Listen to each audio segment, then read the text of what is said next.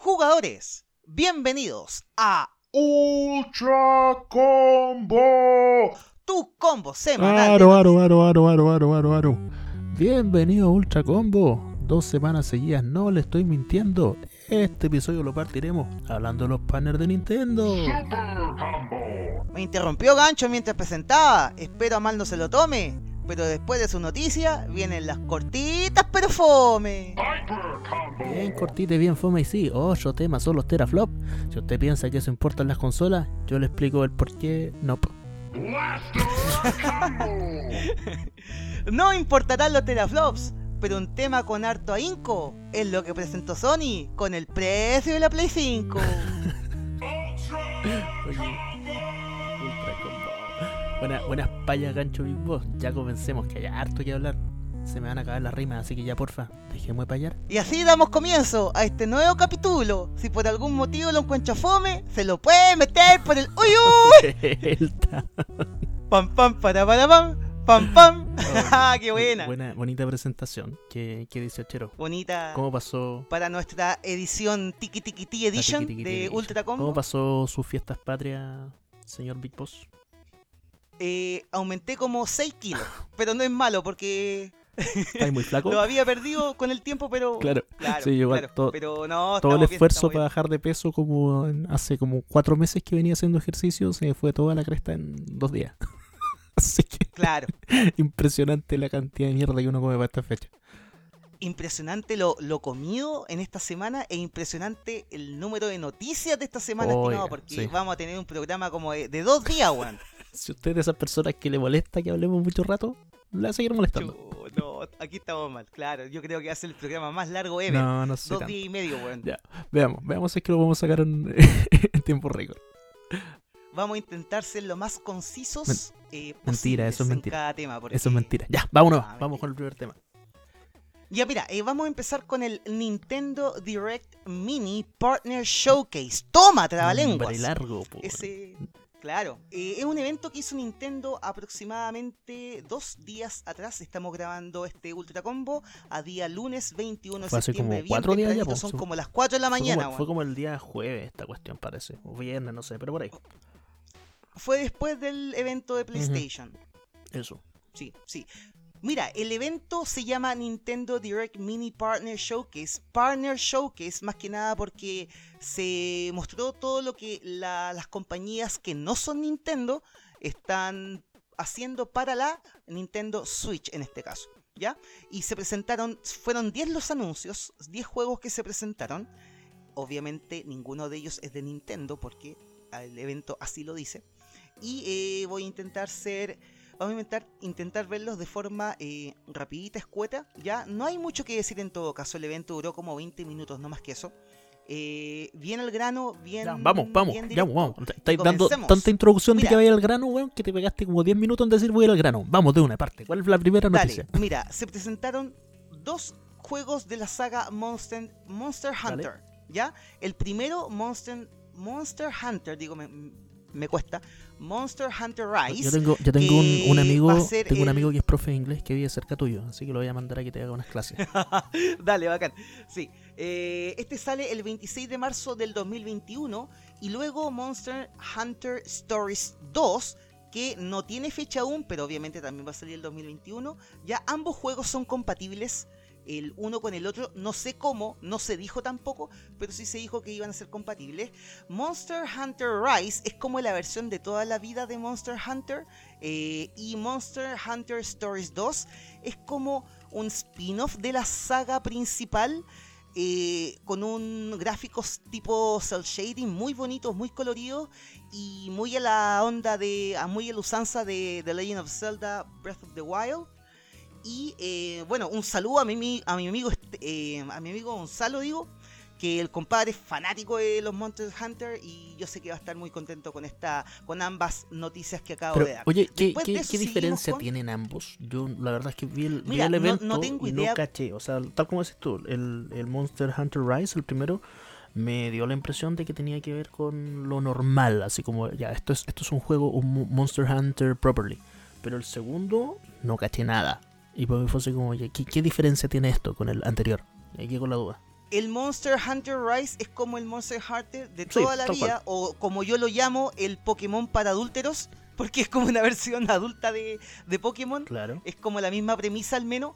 Y Monster Hunter 2 me parece que va a tener elementos más allá de los de captura de, de bicho en este caso. Que en realidad todos dicen que son monsters, para mí son todos dinosaurios, weón. Nadie me saca eso de la cabeza. qué cosas dinosaurios. Pero eh, dinosaurios, son todos dinosaurios. ¿cachai? Pero bueno, eh, el tema es que, claro, está como más orientado a niños y va a tener, aparte de, me imagino yo, va a tener, aparte de este como modo de caza de dinosaurios, también va a tener algún modo como de compartir eh, criaturitas tipo Pokémon. Por ahí va el tema, al menos Mm. según lo que yo entiendo, quizás me equivoque. Pero el Stories 2 está más orientado a un público un poco más infantil. Más como eh, casual, por decirlo así. Y el Rise es el que está orientado a los jugadores hardcore de toda la, la vida de la saga Monster Hunter. Puede ser. Ahí, cuando salga el juego en una de esas. No, ni siquiera son el tipo de juego que yo descargaría, la verdad. Eh, quizás jugaría Monster Hunter del normal, pero mm, no gracias. Eh, que- Sí, claro, sí, son, son cosas de gusto, Claro. son cosas de gusto. Después de esto nos vamos eh, rápidamente a Fitness Boxing 2 Rhythm and Exercise, que esto más que un juego, yo lo denomino como un software para adelgazar y para tonificar, ¿ya? Eh, más que un juego propiamente tal. Ahora, lo de, ah, lo de tonificar, igual lo digo, eh, lo estoy diciendo para el, el mainstream del, del público, porque no sé si tú has sabido, pero en las redes sociales hay un montón de discusión de la gente que sabe de que el término tonificar no existe. Así que adelgazar y tonificar es como redundante. Pero bueno, ahí lo dejo y si alguien quiere discutir, ahí está la cajita de comentario abajo. Me declaro En- incompetente. En TikTok sobre todo. Me declaro incompetente con respecto al tema del, del- de, de la diferencia entre tonificar y adelgazar. Pero bueno. Mira, en TikTok y en Instagram, muchos como sitios que están ligados como a bajar eh, de peso y todo eso, eh, tienen las discusiones eternas. Que claro, el, término tonificar, dicen muchos, hay, hay dos escuelas de pensamiento, el que ocupa la, el, el- el concepto tonificar como de toda la vida, y hay otra escuela que dice que técnicamente tonificar no existe porque ejercitar es lo mismo que tonificar. Y ahí empiezan las, las peleas en las cuales no nos vamos a meter pero lo dejo ahí. Y este juego, ¿verdad? Fitness Boxing 2, serviría para adelgazar, ¿ya? Eh, hay un montón de actividades muy lúdicas y muy potentes a realizar en este fitness. No crean que porque es un juego de consola eh, va a ser los típicos como movimientos fáciles, cosas como rutinas como muy simpl- simplonas, ¿verdad? La verdad es que los movimientos que se mostraron eran como muy intensos y se nota que eh, si uno quiere adelgazar, con este juego al menos va a poder adelgazar aunque sea un poquito. ¿ya? El juego eh, va a contar con nueve personal trainers, todos virtuales obviamente, y todos eh, con sus personalidades propias, ¿ya? Y van a ser estos personal trainers, eh, estas inteligencias artificiales, ¿verdad? Las que te van a programar las rutinas de acuerdo a los objetivos que tú quieres lograr y aparte de programarte tus rutinas, también te van a ir guiando en el mismo momento en el que tienes que ir haciendo los ejercicios que, eh, que te programaron. ¿verdad? Parece, parece, bueno, parece, último- ¿cómo se llama? Vendedor del, de la wea de juego. Claro, no sé qué tanta gracia le encontré. último, no, si esto es lo que estoy describiendo por lo que vino más. Y por último, y pa- ya, ya para terminar, esta franquicia, ¿verdad? Es una especie de evolución de lo que en su tiempo, hace años ya, fue el juego o fue el software llamado Wii Fit. O sea, sí, no. Entre, entre el Wii Fit y esto han habido hartos juegos entre la, entre la Wii y ahora también la, mm, la Switch. Eh, ¿Cómo se llama el juego de la Switch que se juega con una cuestión como. Como un, un aro de yoga? Deja buscarlo. Que ese creo que es súper bueno. ¿Es el, es el Wii Fit? Ese, no, pues no es el Wii Fit. No, no, no, no, no, el Wii Fit es de Wii, pues hombre. Acá estamos hablando de un juego de Switch. Ah, Eh, Switch, dale. Switch Fitness Games. Deja ver cómo se llama. Hay uno que efectivamente se llama el Ring Fit Adventure. Este es como el, el juego eh, bueno que, que tiene la Switch para eh, hacer ejercicio. Y Hay hablar de entre hacer ejercicio adelgazar, no sé. No sé necesariamente si todas las personas que No, hacen ejercicio lo quieren para adelgazar o no, pero eso ya es otro tema. Eh, y bueno, este juego, la, la gracia que tiene es que ocupa mucho el concepto de la gamification, de llevar un juego o de llevar una actividad que no es un juego a hacerla un juego, ¿cachai? De eso va este Ring Fit Adventure. Y me imagino que este Boxing, ¿cómo se llama? Boxing. Fitness Boxing 2. Fitness Boxing. Que claramente no es un juego de Nintendo. eh, por estar en este, par- en este Partner Showcase, eh, probablemente tiene como el mismo objetivo. Y, y bueno, ya sabemos que si se trata de boxing, el juego de boxing con movimientos que tiene la, la Switch, que para mi gusto es bastante entretenido para un par de juegos, es el ARMS. Eh, y este claramente va a ser el mismo lado. Igual lo que caché es que la música que tenía era refome. Las canciones que tenía. Decían, de hecho, los temas que mostraba, los temas que tenía. Eran pero súper claro, fome, la verdad. No, no eran como temas para hacer un eh, ejercicio. Por lo menos a mí que me, me dijeron así, ya, esto me dan ganas de ponerme a hacer ejercicio. No, la verdad. Pero bueno, es súper entretenido en el fondo, sobre Claro, todo para estos claro. tiempos de pandemia en los que están todos los gyms cerrados. eh, al, al menos los gyms donde la gente es consciente, bueno, donde son idiotas que vuelven a meter al gym. Eh, pero está bien, pues que haya un par de ejercicios o de juegos para hacer ejercicio, está bien, encuentro yo. Pero démosle con el siguiente. ¿De qué otro juego interesante se habló durante esa presentación? Luego llegó el turno de Disgaea, que es una saga de juegos RPG, RPG por turnos, ¿verdad? Nacida en la Play 2, por allá por el año 2003. Uh, así que imagínate lo larga que es esta saga, franquicia, ¿verdad? Y bueno, ahora sale la versión 6 de Disgaea. Y los gráficos son muy onda como Super Deformer. No sé si ubica esos monitos, los típicos monitos que son cabezones y con cuerpos chiquititos. Bueno, es- así son los gráficos y los personajes más o menos de, esta, de este juego que sale para el 2021, no se dijo cuándo.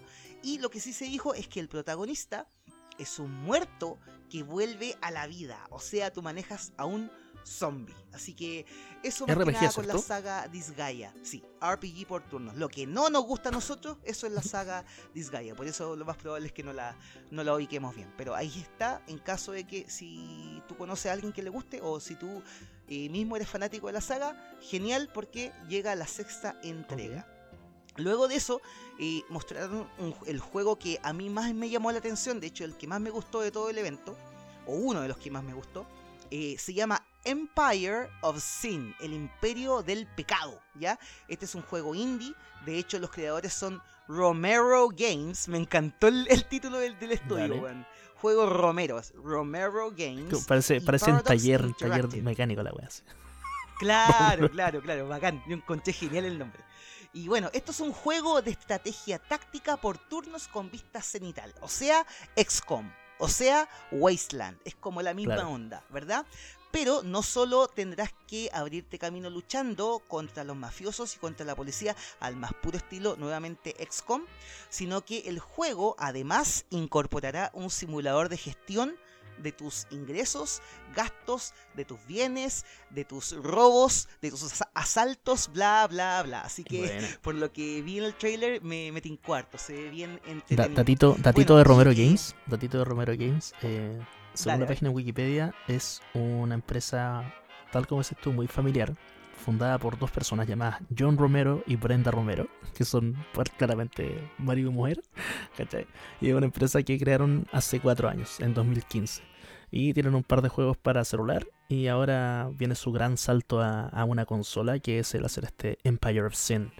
Eh, así que bacán, po. buenísimo. Bien por ellos. Mira, por la estética y por la temática que trata el juego, cuando yo lo estaba viendo, me, me- me acordaba mucho de ese juego de nombre The Saboteur, que alguna vez salió en PlayStation saboteador. 3 y El Xbox 360. saboteador. Estoy Claro. googleando acá. Dale.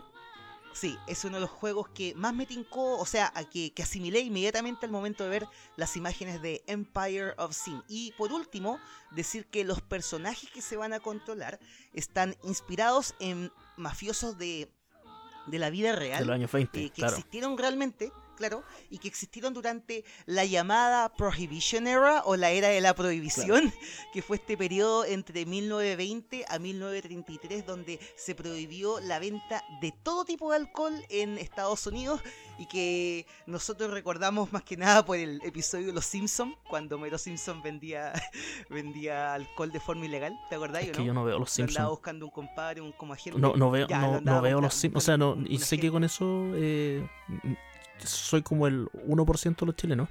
Sé que el 97% de los chilenos tienen un PhD en los Simpsons y se acuerdan de todos los capítulos. Yo, bueno, puede que haya visto capítulos de los Simpsons cuando chico, así, pero Nunca me llamó la atención, la verdad. No. Así que. No, mira, no te preocupes porque yo vi The Matrix, weón, la primera de Matrix, la vi como 6 años después de que hubiese salido, weón, así que... ¿Pero qué tiene que ver con los eh, Simpsons de Matrix? The Matrix, weón, todos hablaban de The Matrix, todos, todos decían The Matrix, weón, lo bueno que era la película. Yo la vine a ver como 6 años después, pues no cachaba nada, todo lo que hablaban. Ah, ya. Pero- bueno, eh, eso, ese es mi tema Pero con la referencia a los Simpsons. Sé que todo el mundo dice, ah, es como el capítulo de los Simpsons en que.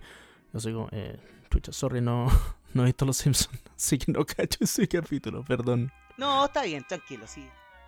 Son cosas que pasan. Bueno, y este juego se espera que salga el 1 de diciembre, no solo para Switch, obvio, sino que también para PlayStation 4, Xbox One, para Windows y para Mac OS. Así que súper bien ahí por Empire of Sin. Tengo ganas de jugarlo en una de esas. Puedo jugarlo ahora en diciembre. Bien, luego de Empire of Sin pasamos a Sniper Elite 4 que es una de estas franquicias que esta es una, es una de las 8000 franquicias que tratan sobre la Segunda Guerra Mundial. Esta es otra de esas sagas, ¿verdad? Pero es una saga que de alguna u otra forma a lo largo de los años se ha mantenido siempre en modo bajo perfil, se ha mantenido al margen, no ha sido capaz de competir con las grandes sagas de, de juegos bélicos, ¿verdad? Como Call of Duty, como Battlefront, como incluso Medalla de Honor, ¿verdad? Eh, es una saga bastante menos conocida, ¿ya? Y ahora este año saca su versión 4 para Switch. Ahora, ¿qué es lo importante de esto? Lo importante es que este juego, Sniper Elite 4, es originario del 2017, Sí, es viejo. un juego que está Y ya está aquí rato, en PC, está en PlayStation 4, en está en Xbox. One. el- claro, el anuncio es que ahora, recién, se porta a Switch, más de tres años de haber salido, se porta a Switch y va a salir justo para las navidades de este 2020. Así que eso con respecto a Sniper Elite 4. También se dio una vista bien rapidita a otros lanzamientos, que en realidad fueron tres. El primero era The Long Dark, que es un juego de exploración y supervivencia en primera persona, basado en un mundo devastado por un desastre geomagnético. Eso fue todo lo que se dijo y todo lo que se sabe del Juego juego. del año 2014, Luego- de hecho. El de Long, Claro, Dark, de también hecho. un juego viejito, de estos tantos que vienen y, se, se portan a la Switch varios años después. Y también de un, de un estudio Sí, chico, de un estudio que se llama Hinterland Studio, estudio pequeño y bueno, otro más. Dale, súper. Después se dijo o se habló de PGA Tour 2K21. Toma, ¿verdad? Que es el PGA, este, es este como torneo de, de golf, torneo profesional de golf, ¿verdad? Y este juego que estoy comentando es un simulador de golf que cuenta tanto con locaciones reales como con jugadores de la vida real, los más famosos del momento obviamente está, ¿verdad? Cuenta con elementos online que te permitirán armar torneos para que los juegues con tus amigos o con perfectos desconocidos como tú quieras. La cosa es jugar con más gente, ¿verdad? Y va a estar disponible a partir del 25 de septiembre, o sea, en dos días más, ¿verdad? Y el último juego que se presentó en vista rápida fue Hades, que es el último gran juego de Super Giant Games, que son los mismos que crearon Bastion o Transistor. Eh, ellos son eh, gente muy experta en lo que a mecánicas de juego y a, gráficos respecta. De hecho, sus juegos son siempre alabados por el tema de los gráficos y Hades no es la excepción, que es un juego, como el nombre lo dice, que está basado en la mitología griega, en el que debes escapar del Hades, abriéndote camino a puños y explosiones, puesto que este es un juego tipo hack and slash. Y todo esto bajo la atenta mirada de Zeus, obviamente. eh, y bueno, y el juego ya salió. Oye, importante, importante este Hades es que es uno de los juegos mejor eh, evaluados en el último tiempo. Tiene un Metascore de 92, que es caleta.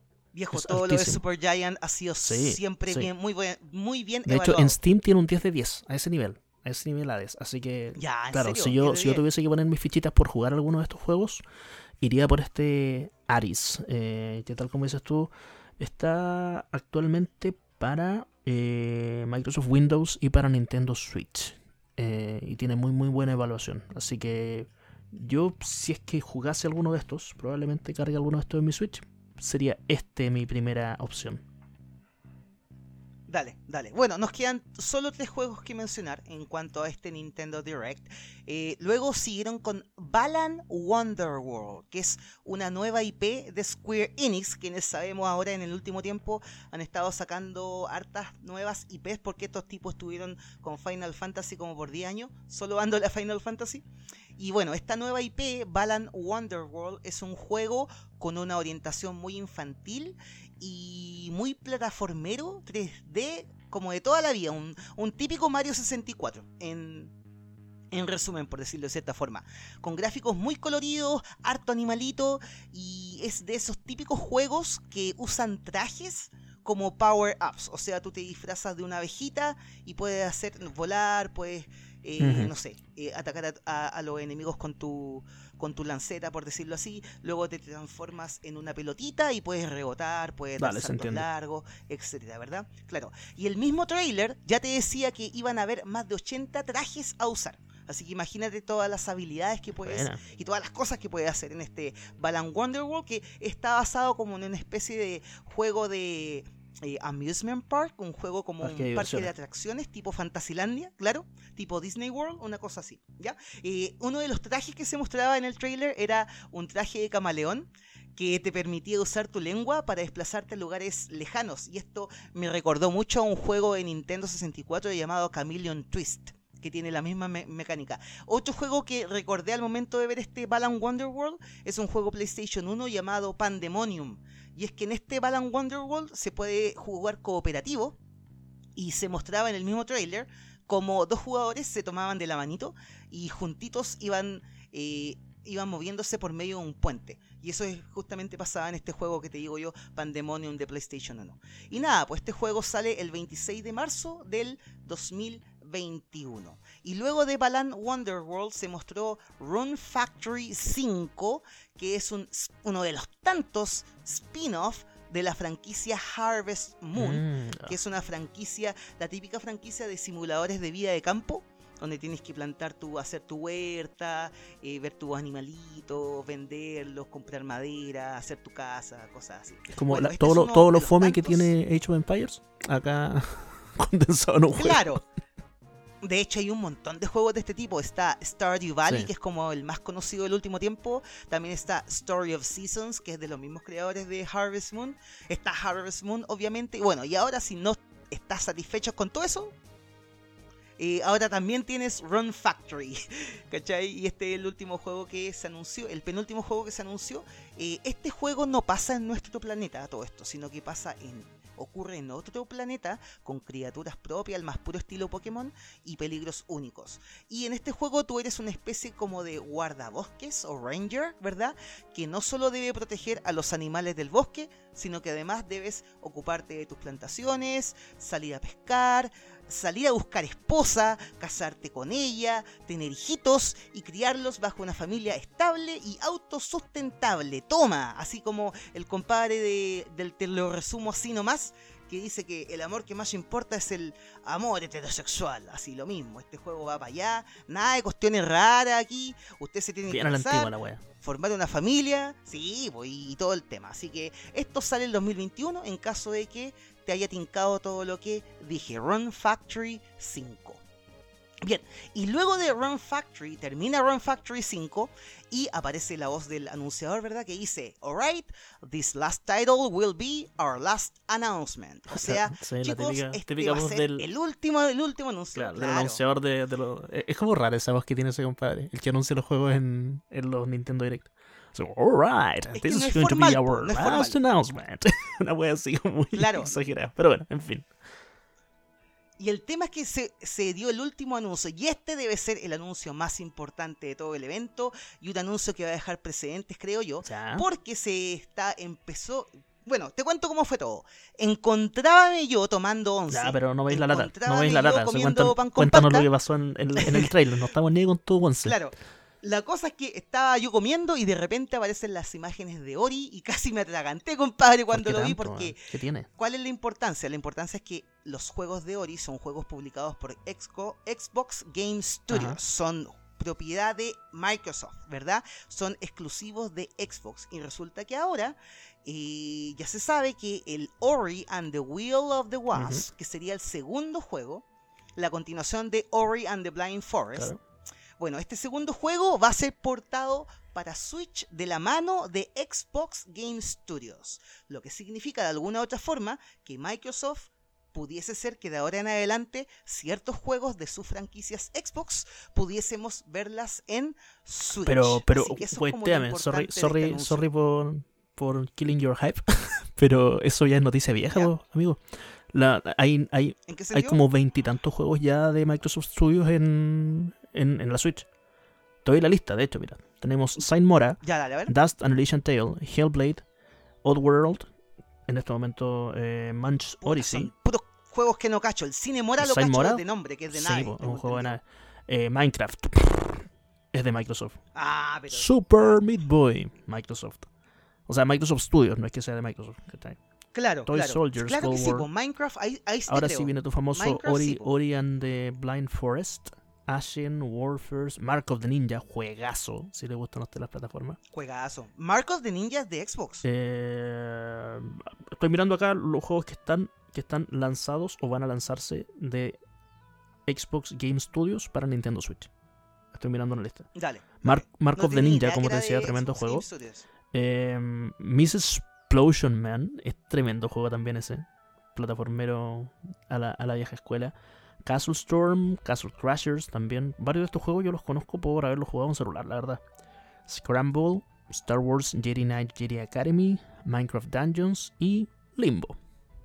Todos estos juegos le pertenecen de un modo u otro a los estudios que ha comprado Microsoft desde que están tratando de competir con los estudios de Sony.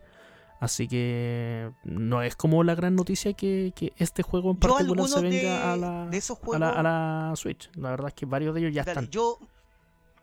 Yo algunos de esos juegos que comentaste los ubico, pero no tenía idea que algunos, bueno, que eran parte de, de Xbox Game Studios, lo que tú dijiste, y lo más probable es que son juegos que ya salieron, ya habían salido, y luego de haber salido, Microsoft los compró. Sí, de hecho. Porque, por ejemplo, Limbo, en su momento, en ningún momento yo vi el logo de Xbox Game Studios cuando lo jugué. ¿Cuál? ¿Cuál?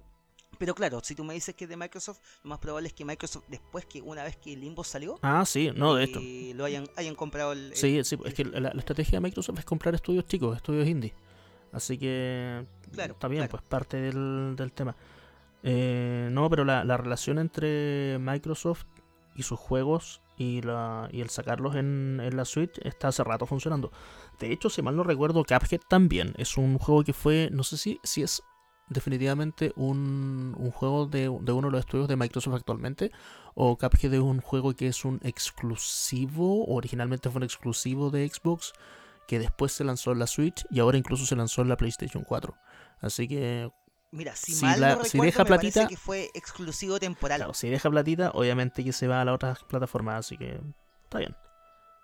Ya, pero filo, terminamos con el Nintendo Direct, bien cortito, bien escueto, ¿verdad? Y sería lo que se vio en este eventito pequeño de aproximadamente 20 minutos, estimadísimo Eddie No sé si tienes algo más que nos quieras contar. No, nada, la verdad es que no.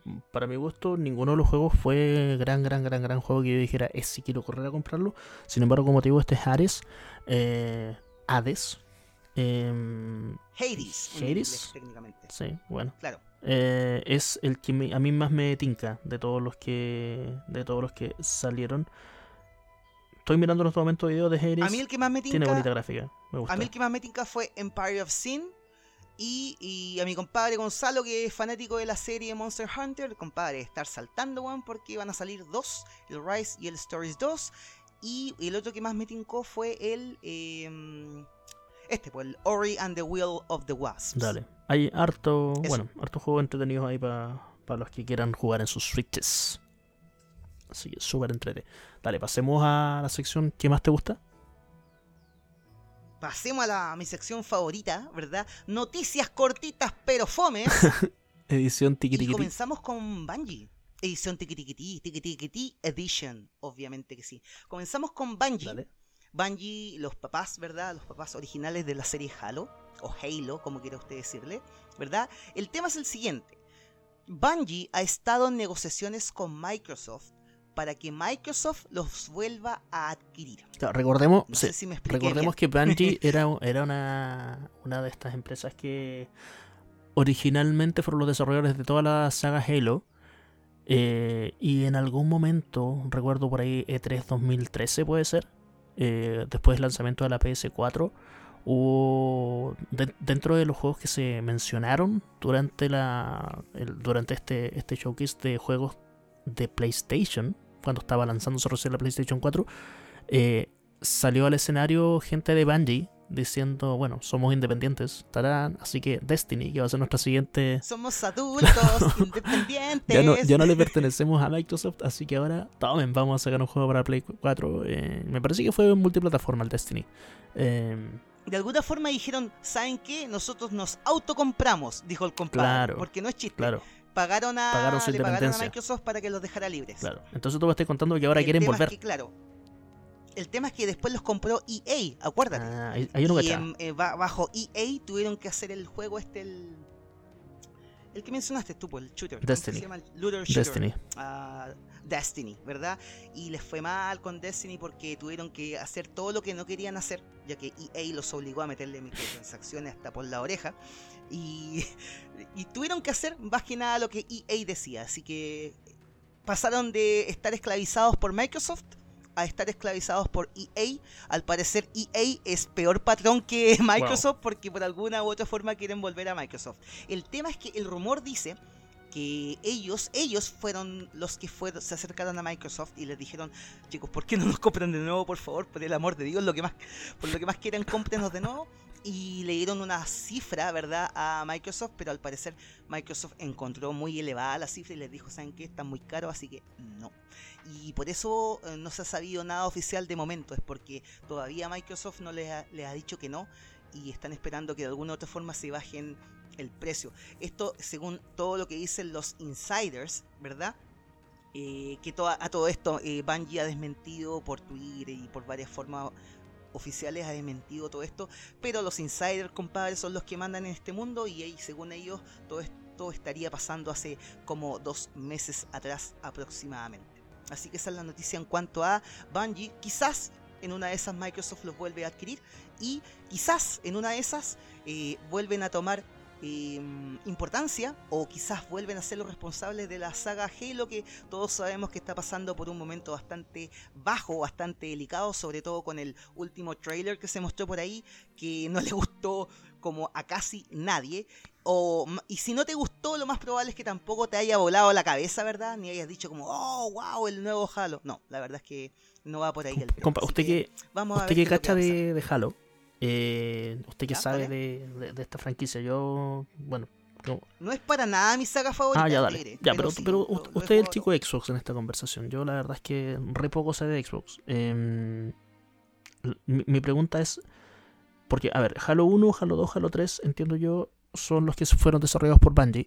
Y después de eso tomó el desarrollo un estudio que se llama 343 Industries. 343 Industrias Industries. 343, 343 Industries. Eh, ¿Se nota la diferencia de la mano entre estas dos casas desarrolladoras? Se ¿Sí? nota. Sí, sí. De hecho, tú estás mal porque eh, Bungie hizo hasta lo que se conoce como Halo Reach. Ese fue el último gran juego de, de Bungie para la franquicia, con la franquicia Halo. Después de eso viene Halo 4 y ese Halo 4 es el 4 dije, Halo 4, ese es el primer juego de 343 Industries. Eh, 343 Industries es como el remanente de lo que quedó de Bungie, porque cuando Bungie se vendió, se, se liberó más que nada de Microsoft, Microsoft igual les dijo, aparte de los programadores, les dijo, chicos, si ustedes gustan se quedan con Ah. nosotros y seguimos eh, dándole con la, sa- con la franquicia, con la franquicia digo, Halo. Y claro, parte de Bungie se fue, se liberó de Microsoft, pero cierta otra parte se quedó con ellos, como ya tenían la trabajo seguro, ¿verdad?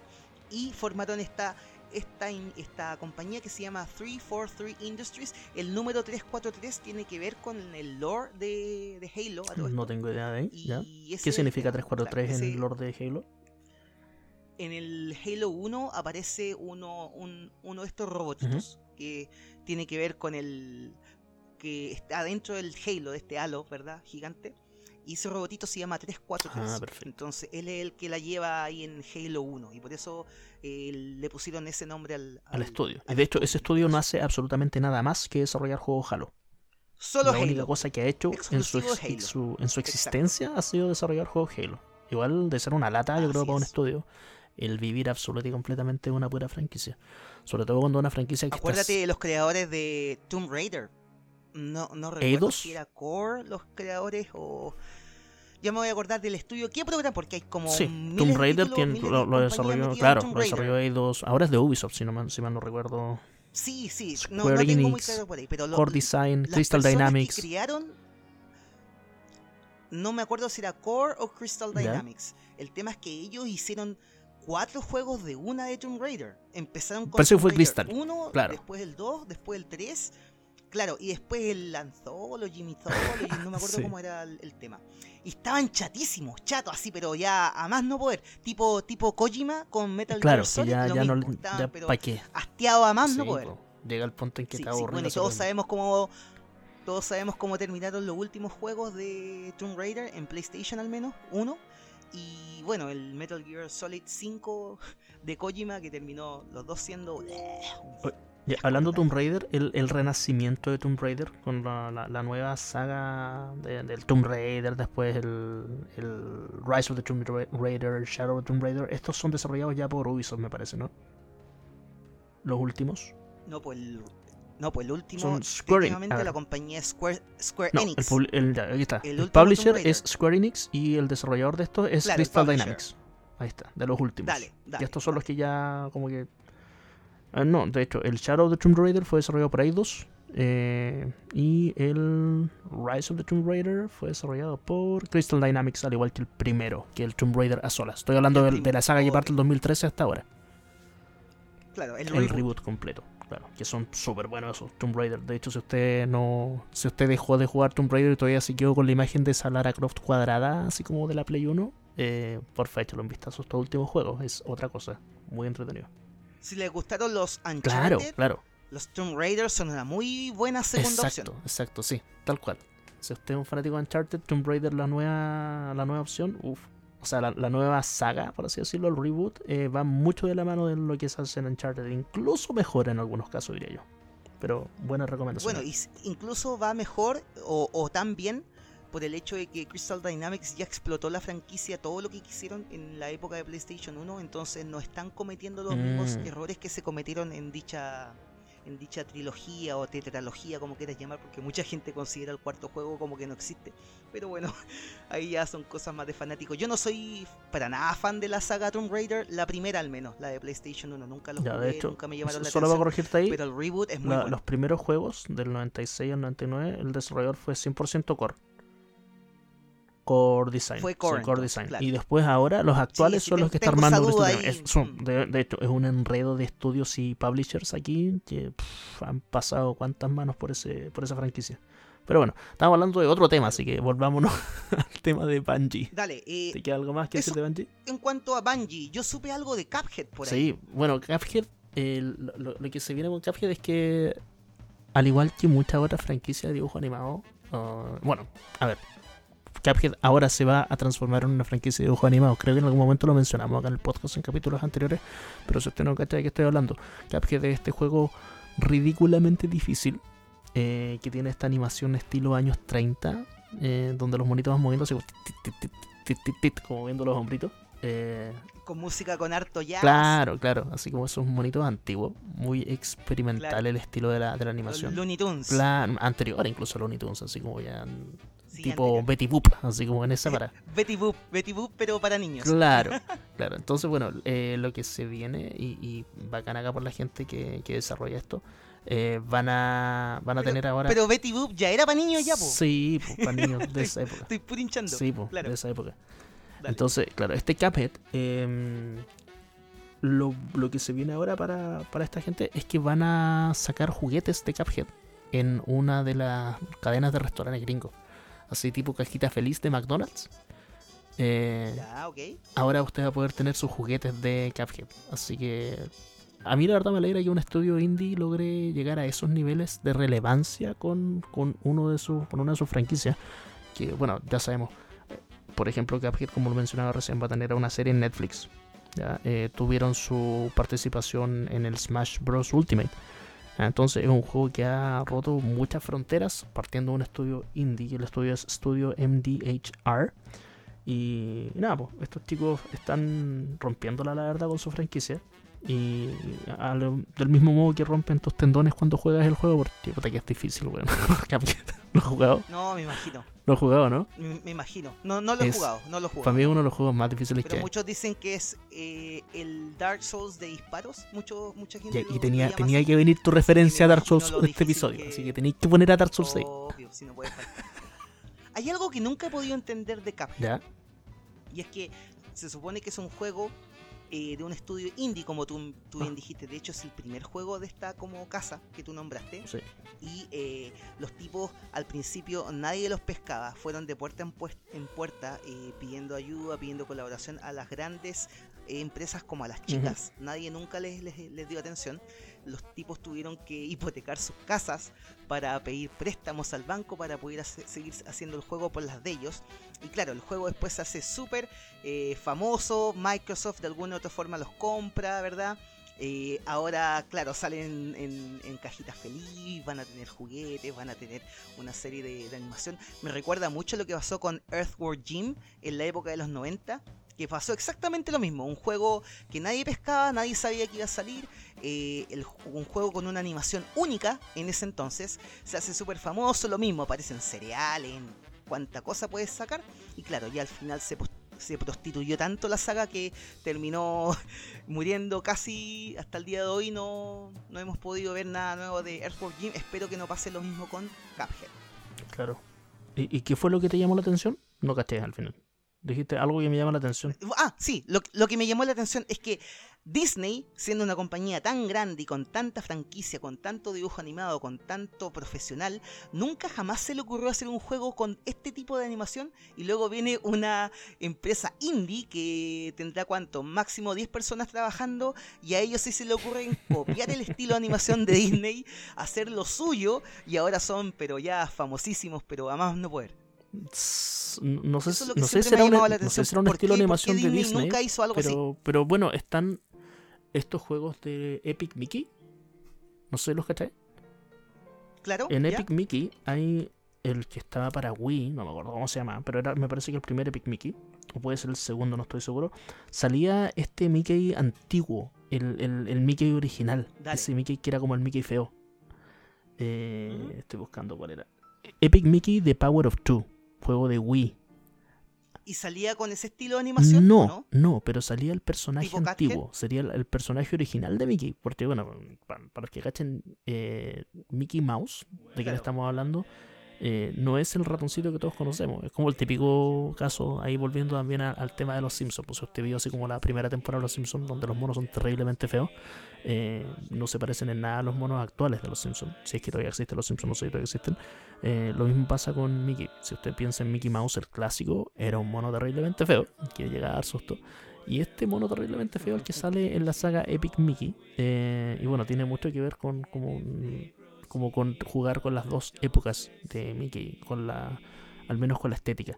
Eh, eso es lo que yo sé que se ha Dale, hecho dale. utilizando ese tipo de, de- quizás no de estética, pero sí de, de personajes a la antigua. De hecho, te voy a mandar acá, pum, te voy a Dale, mandar un- dale, una, una imagen. Bueno, pero para yo hablaba más que nada por y el... estés del tipo de mono al que estoy hablando. Clic. Lamentablemente esto es por audio, así que usted no lo va a ver. Pero si le hace clic, ahí va a ver esos monos a la antigua de Mickey, que son los que se usaron en esa franquicia. Claro, claro. Yo iba más o menos por el tema estético, porque, ah, claro, esta animación es típica de Disney en, en animación, propiamente tal, pero nunca se vio nada similar en, en videojuegos. Pero ok, ya, dejémoslo ahí con Cuphead. Otra noticia cortita pero fome, ¿verdad? Eh, de este 23 de septiembre estamos grabando este podcast a día 21, así que eh, en dos días más sale un documental de videojuegos basado en la épica batalla de los años 90 entre Nintendo y Sega, y este documental se llama Console Wars o la guerra de consolas, ¿verdad? Y eh, está basada o está basado en la novela del 2014 del autor Blake Harris. Y por cierto, cabe destacar es que uno de los productores de este documental es el actor Seth Ro- Rogen. ¿Te, te suena ese nombre, sí, estimado, pues. no? Claro que sí. Este es el compadre, para los que vieron Superbad, Exacto. Eh, cuando estaban los dos policías, ¿verdad? Había un policía rubio, medio gordito. Bueno, ese compadre, Seth Rogen, él también apareció en películas como Virgen a los 40, como Piña Express, como Ligeramente Embarazada. Bueno, él es uno de los productores de este documental, que como ya dije va a salir el 23 de septiembre. Va a salir en la plataforma CBS All Access, esto en Gringolandia, obviamente, pero acá en Chilito usted lo va a poder adquirir de alguna u otra forma. Usted sabe a lo que me refiero, no se haga el tonto, ¿ya? Así que ya saben ya chicos, Sega does what Nintendo don't. Gran, gran publicidad de esa época. De la época de las Console Wars. Sí. Ten- Claro, yo tenía ganas de claro. leerme ese libro, el Console Wars. Ahora no tengo para qué Dale. leérmelo porque voy a ver la serie. Así que claramente me ahorra, me ahorra horas de lectura. Dígale no a la lectura, dígale sí a ver series. no. Bien, y tengo una, bueno, tengo dos noticias en cuanto a lo que tiene que ver con el juego que mencionamos en el podcast pasado, de nombre Super Mario 3D All Stars, Uy. esta compilación, ¿verdad? Que acaba de sacar Nintendo unos días atrás. Bueno, el tema es que se lanzó, ¿verdad? Eh, la preventa, la venta de este juego y se agotó en dos días, compadre. De hecho, ahora uno intenta comprar alguna copia digital y te dice que tienes que esperar hasta nuevo aviso porque no hay más copias eh, digitales, no hay más copias físicas. Eh, está todo como colapsado. Así que hay que esperar un poquito ahí. Pero bueno, esto nos deja claro dos grandes cosas. La primera es que el recopilatorio eh, que Nintendo acaba de lanzar fue un absoluto y esperpéntico éxito. Ya, más no se podía ¿Qué, vender. qué significa lo- esperpéntico, viejo? Yo escucho que tú mencionas esa palabra, siempre no sé qué significa. ¿Qué es esperpéntico? Como- no sé, es como. Esperpento es como feo, ¿no? Como horrible. Parece, parece. A ver, pero suena bonito. no. Esperpéntico. Bueno, lo, lo que nos deja claro es que el juego fue un absoluto éxito ¿Ya? y que aún estando en el 2020 todavía hay gente que no tiene idea cómo emular consola.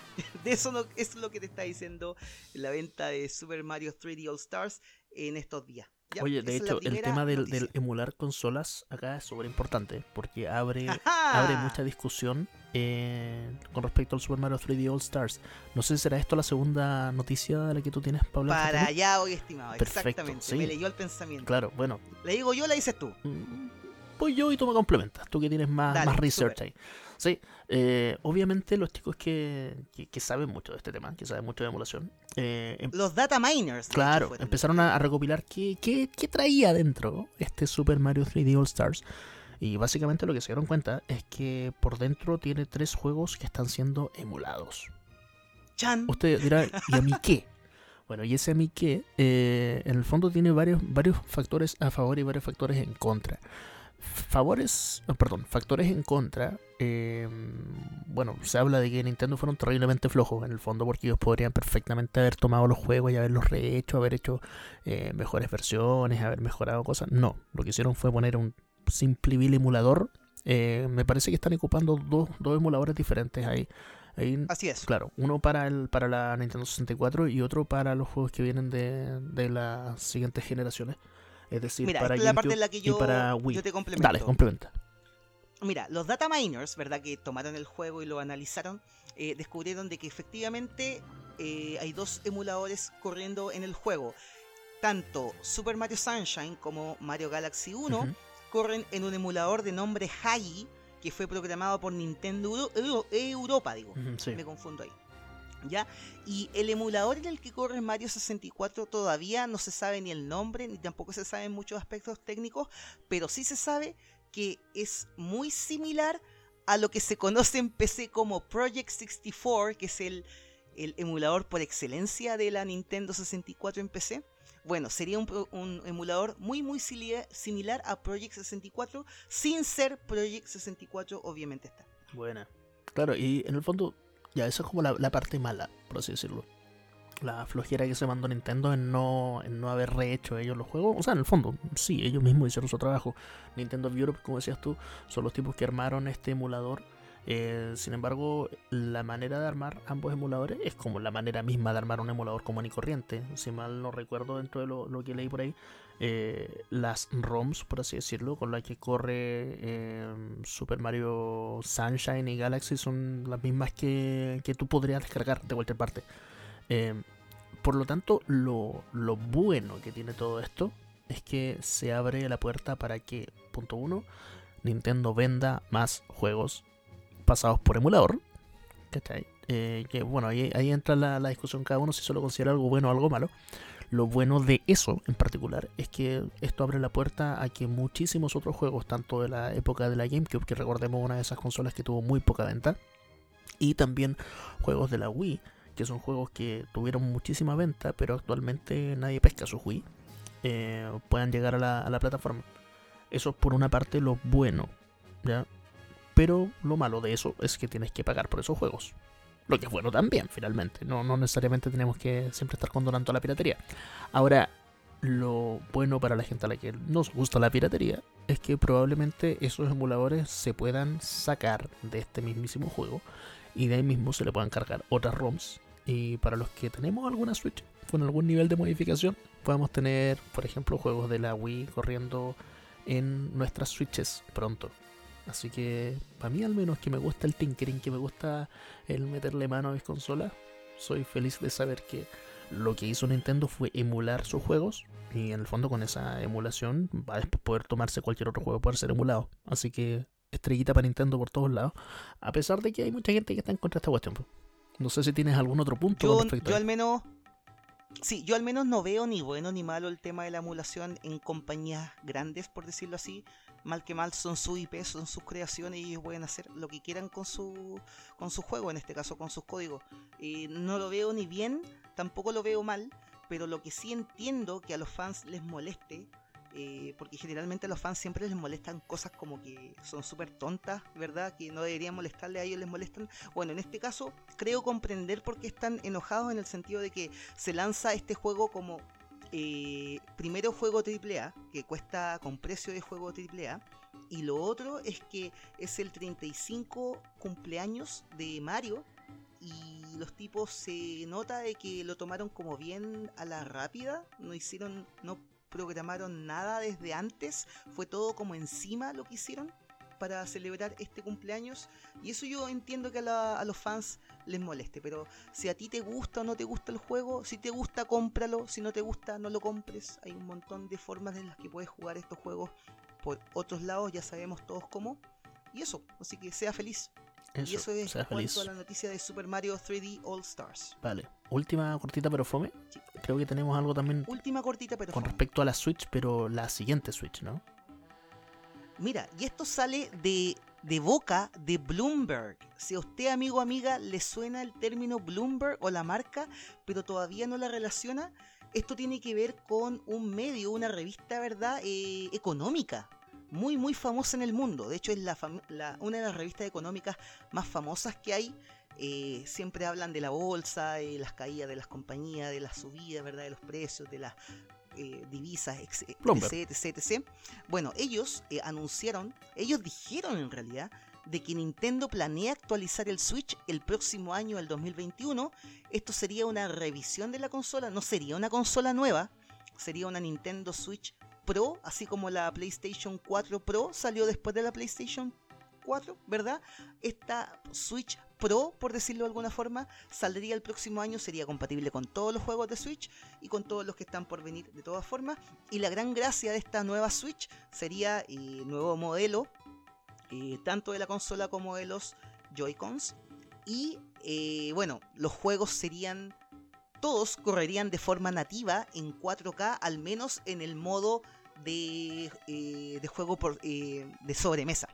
¿Verdad? En la Switch de sobremesa los juegos correrían en 4K. Ahora, lo que también Bloomberg dijo en este anuncio es que, em, te lo leo acá, Nintendo habría solicitado a múltiples desarrolladores que empiecen ya a hacer sus juegos en 4K para esta nueva revisión de la consola de la que le estoy comentando. Así que esa es la gran noticia en cuanto a Switch. Un par de, puntitos con respecto a esa noticia.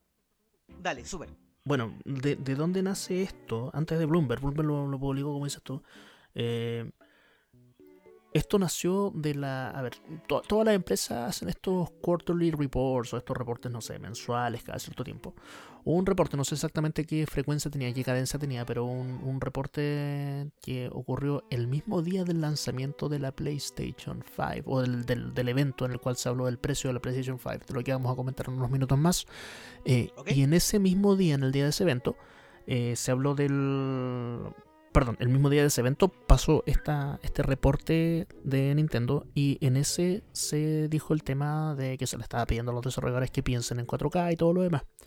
Eh, así que, claro, está confirmado entre comillas, pero está confirmado como una decisión económica. Aquí voy con esto. Dale, eh, dale, súper. Claro, en el fondo, hay quien. Eh, esto se hace netamente porque esa es la misma fecha del lanzamiento de la Play 5. Porque, como hemos hablado la semana pasada, se habla mucho de que pocha, Nintendo todavía no saca su, su, consola 4K y todo lo demás. En el fondo, lo que están diciendo con esto es a los inversionistas: hey, nosotros, Nintendo, nos estamos comprometiendo a que vamos a sacar una versión 4K de nuestra consola porque vaya al mercado. Todo el mundo está pidiendo eso, perfecto.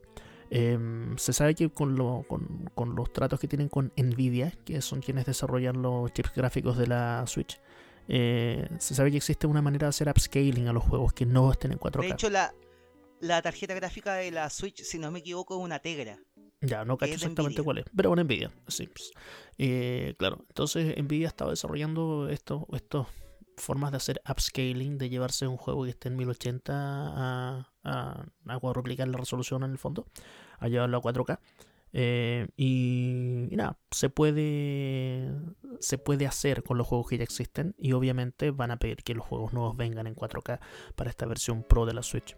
A mí si me, si me ofrecieran una, una Switch Pro, yo creo que solamente la compraría si es que fuese un modelo 100% sobremesa, si es que no fuese un modelo portable. Por... Es que tú ya tienes la, la Switch. Claro, por eso digo. Hay que aclarar eso. Claro, claro. entonces yo por eso, si me dijeran, mira, tenemos esta nueva Switch, si fuese la misma Switch que se vea igual y corra los mismos juegos, y solamente porque me subo la resolución a 4K, no me interesaría. Sin embargo, si fuese un modelo sobremesa en el que pueda conectarle, por ejemplo, un disco duro externo o qué sé yo, tenga alguna otra funcionalidad, yo creo que por ahí pasaría a ser interesante. Sin embargo, lo que está diciendo acá Nintendo es estamos en la mitad de nuestro ciclo de desarrollo. Eh, sabemos que actualmente los ciclos de desarrollo son como de 7 años, por la, al menos por de las hecho, consolas. la Switch lleva 4. Claro, entonces al estar en su cuarto uh -huh. año ya comienzan a pensar en el modelo Pro y probablemente 2021-2022 se lance este modelo como para la, la última fase de, de, de, la vida de la Switch. Y como sabemos, Nintendo le gusta mucho sacar versiones y reversiones de sus consolas. Pensemos en la 3DS, por ejemplo, que habrá tenido unas 6 versiones, si es que no más. Tuvo la 3DS, 3DS XL, la 2DS, la 2DS XL. Después vino la New 2DS, la New 3DS, y la New 3DS XL y la New 2DS XL. O sea, oh, para una, de una pura consola sacaron como 8 modelos, básicamente. Así que Nintendo es bien bueno para hacer estas revisiones. Ya sacaron una revisión al sacar la Nintendo Switch Mini o Lite, no me acuerdo cuál es el nombre exacto, pero es la que es 100% portátil, ¿cachai? Eh, sí, sí, que sí, no puedes conectarlo a una tele. Por eso, para mi gusto, lo que tendría sentido sería que esta versión 4K sea solamente eh, una versión sobremesa en la cual no se pueda llevar de la mano, porque no tiene sentido andar con una, con una pantalla 4K en la mano. Pero Ahora que tú lo dices, tiene todo el sentido del mundo. Claro. Porque la Switch normal sería la híbrida, ¿verdad? Exacto. Luego está la Switch Lite, que sería La solo la portátil, y ahora esta Pro sería solo de sobremesa. Claro. Tendría todo el sentido Para mi gusto, mundo. esa es como la, la razón con la cual podríamos tener una, una más. Y así con eso, en el fondo, diversificar el mercado. ¿cachai? Yo creo que mucha gente tendría dos Switches por tener eso, por tener una Switch que sea la potente, la del living, esa la que se ocupa la pantalla 72 pulgadas, ¿cachai? Donde podéis ver los monos en la mejor resolución del mundo. Y la otra, la que pueden andar trayendo en el metro, la que pueden andar trayendo cuando sale un parque, ¿cachai? Y podéis jugar con ella por todos lados, que sería la, ya sea la Switch Lite o la, o la Switch normal, la híbrida. Yo creo que por ahí va el, el camino que debiese tomar Nintendo. Pero eso es 100% opinión mía, no estoy basado ahí en ningún Claro, leak ni nada. claro.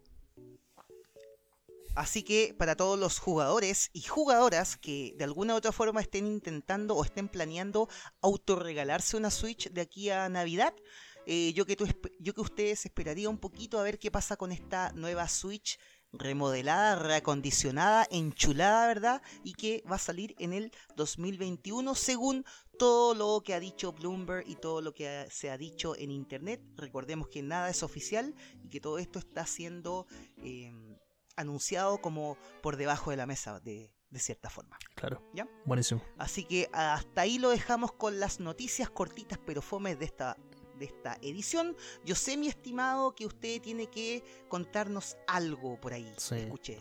Bueno, la semana, o sea, la semana pasada, el episodio de la semana pasada, si usted nos escuchó, eh, recordará. fue semanal, Sí. semanal, tu tu combo, semanal, de al noticias menos- de videojuegos. menos entre el episodio anterior y este, solamente una semana, así que es combo semanal. Ahora, Podemos ahora, decirlo. ahora vamos a hacer ghosting, weón. Como- Nos vamos a desaparecer como, dos como meses. seis meses más. Ya, entonces Dale. Pasaron dos cosas ahí. De hecho, llegaron algunos comentarios, eh, los que se reían de mi compadre, de mi compadre Big Boss, que no cacha la diferencia entre un giga, un tera, un mega, ni una weas. Weón, me confundí, no sé por qué si es tan claro, weón. Pero no sé si es tan claro, pero mira, acá, del- acá yo voy a, voy explicar sobre, sobre eso, sobre la diferencia entre un mega, giga, tera y todas esas tonteras, pero basada en los flops, basada en los famosos Claro, teraflops. recordemos que la Xbox Series S tiene 4 teraflops y la Xbox Series X, que es la potente, tiene 2. Ahora, De ahí partimos, inserte explicación aquí. Claro, de ahí partimos, de ahí partimos hablando y, y fue lo que yo confesé en la sesión de la semana pasada, que no tenía puta idea de lo que significaba un teraflop. ¿ya? Eh, así que hice mi tarea rápidamente y traté de buscar qué diablos significan.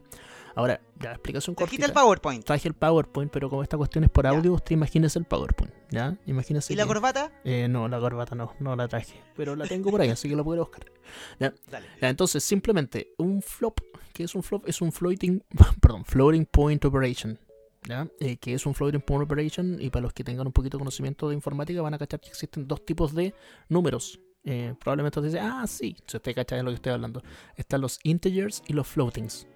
Los integers y los floats. Los int Ya, y los dale. floats. ¿ya? ¿Qué significa esto? Los Te integers. estoy escuchando, pero si no hablo nada es porque no porque tengo no puta idea de decir. Dale. Bien, los integers son los números enteros, es decir, 100, 145, 300, 6.228. Eso es un número entero. 8. Los floating points son los números que tienen una comita en alguna parte. ¿Hasta ahí estamos claros? ¿Ya? ¿Ya? Sí. Entonces yo digo un 6,48, eso es un floating point. ¿Bien? Dale. Ya, explicación básica. Entonces, de ahí viene el, tema, el término de los flops. Ahora, ¿cuántos...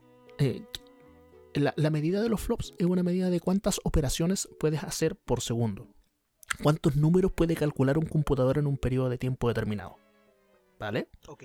Ya, Entonces, ¿por qué se utiliza este término de los flops para, para hablar de potencia de una máquina, para hablar de potencia de un computador?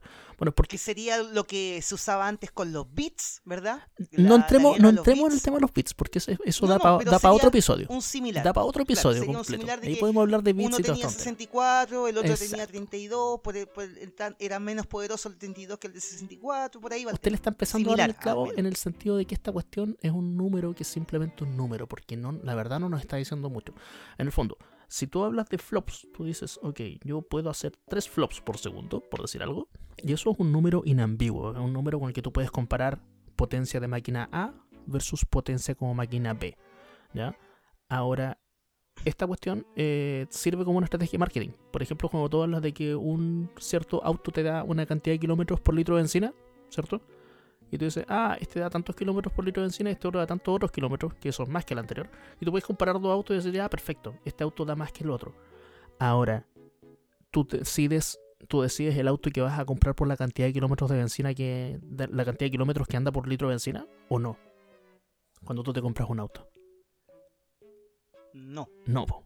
ese es el punto. ¿cachai? Entonces acá, claro, Microsoft está utilizando eso como una estrategia de marketing, utilizando este número que la gente re poco entiende, ¿cachai? Para decir, ah, es que esta consola da 12 teraflops contra la otra que da menos teraflops. Eh, ya está bien.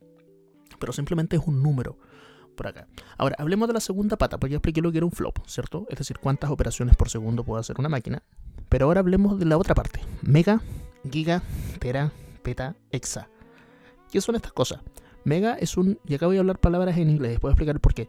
Mega es million, giga es billion, tera es trillion, peta es quadrillion, hexaquintillion.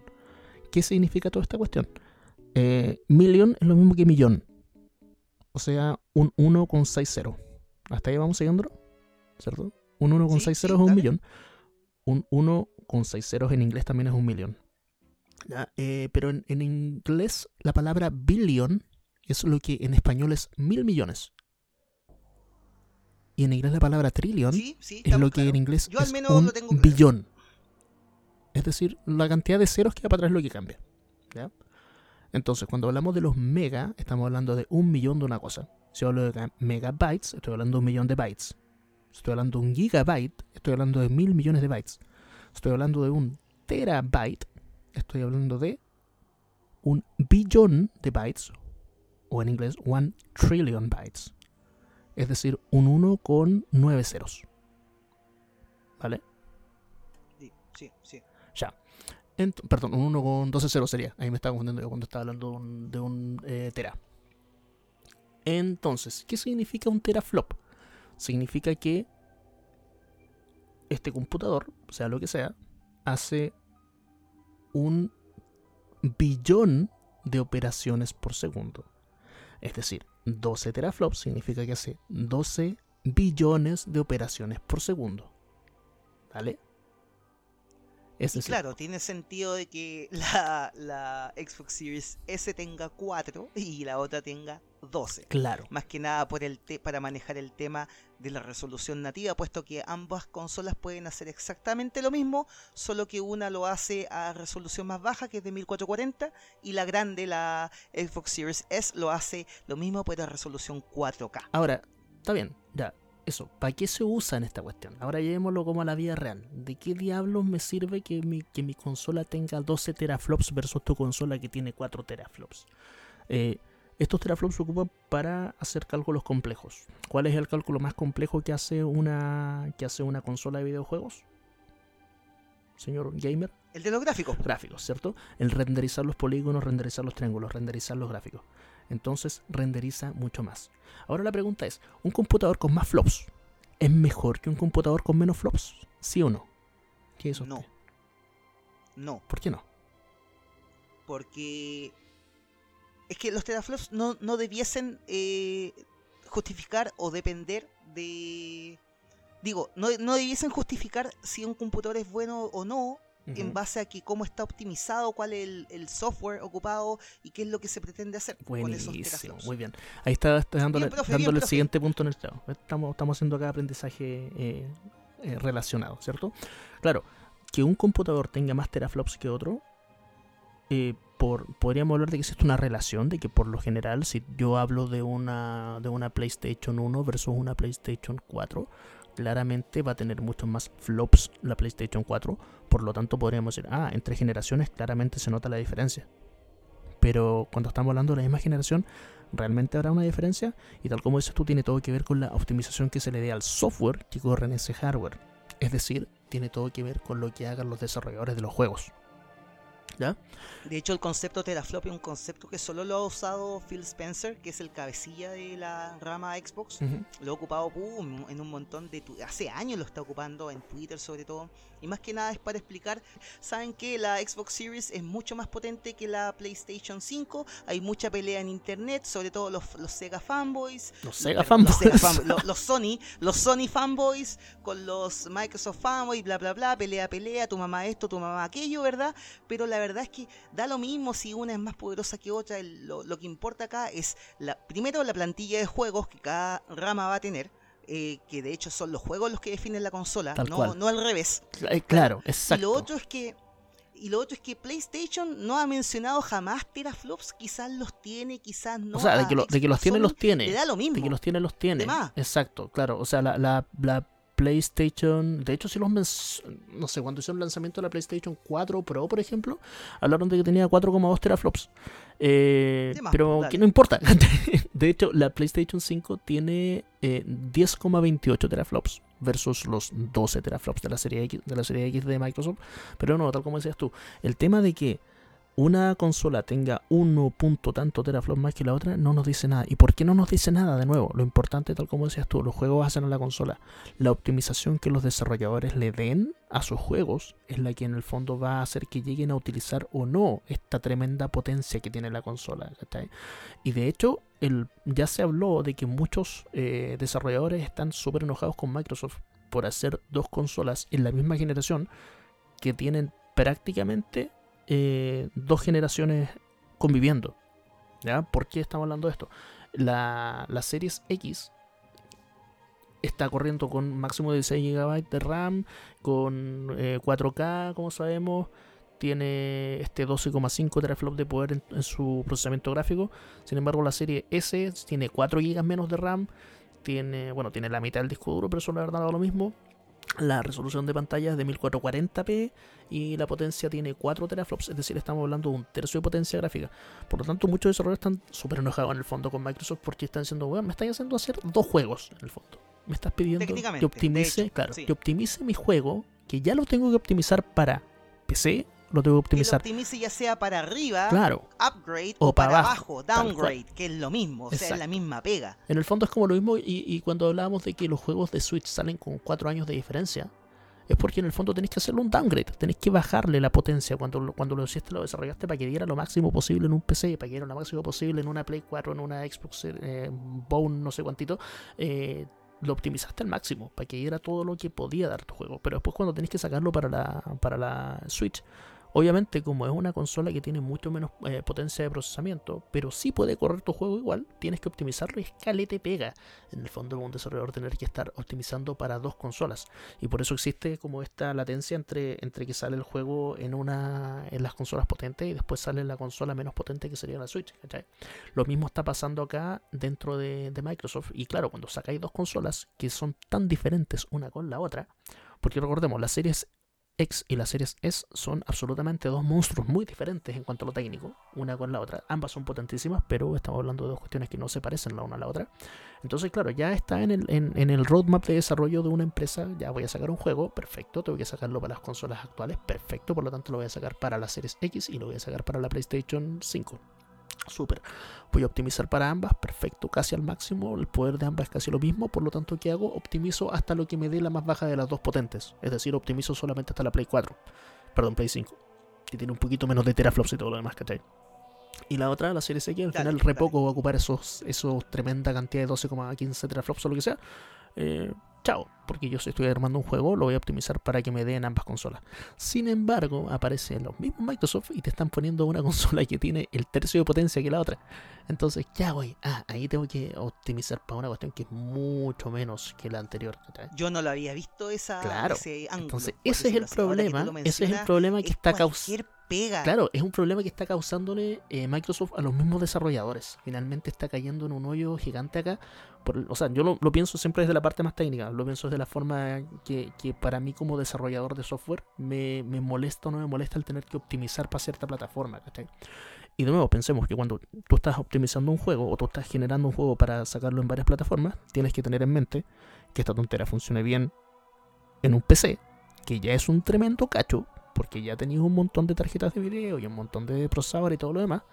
Tienes que hacer que el juego funcione bien ahora para las dos consolas. Pero Nintendo está poniendo una tercera consola entre medio. ¿cachai? Perdón, eh, eh, sorry. Eh, Microsoft, Microsoft. está poniendo una tercera consola entre medio para la que nunca pensaste que tenías que optimizar. Sin embargo, si pensamos en el lado de Sony, estos compadres están haciendo la misma consola eh, dos veces, ¿cierto? Una que tiene. Claro, una que tiene el, el disco y la otra que no tiene el disco. Pero en cuanto a potencia, son exactamente el mismo monstruo contra el que tienes que La pelear. única diferencia es el disco más. Exacto, por eso digo, es la única diferencia que tiene Sí, la, la, la PlayStation Digital, eh, PlayStation 5 Digital versus la PlayStation 5 a secas. Así que ese es como el tema de los teraflops, ¿cachai? Entonces, como Y tiene conclusiones. bastante sentido con todo lo que hemos conversado y con la diferencia entre una versión de la consola y la otra. Claro, claro. Como conclusiones, Sí, sí. finalmente, ¿por qué decía yo que el tema de que una consola tenga más teraflops o, tenga menos teraflops que la otra, cuando estamos hablando de los 12 puntos fracción versus los 10 puntos fracción que tiene la eh, Xbox contra la PlayStation respectivamente, finalmente esto por ahora es solamente un número. ¿cachai? Y todo va a depender de quién, netamente de los desarrolladores. Esto Obviamente, por el momento es solamente un número y marketing. Claro, por eso, es solamente un número. Sí. Por lo tanto, eh, Claro. ¿quiénes van a ser los que obviamente van a optimizar al máximo de estas dos consolas?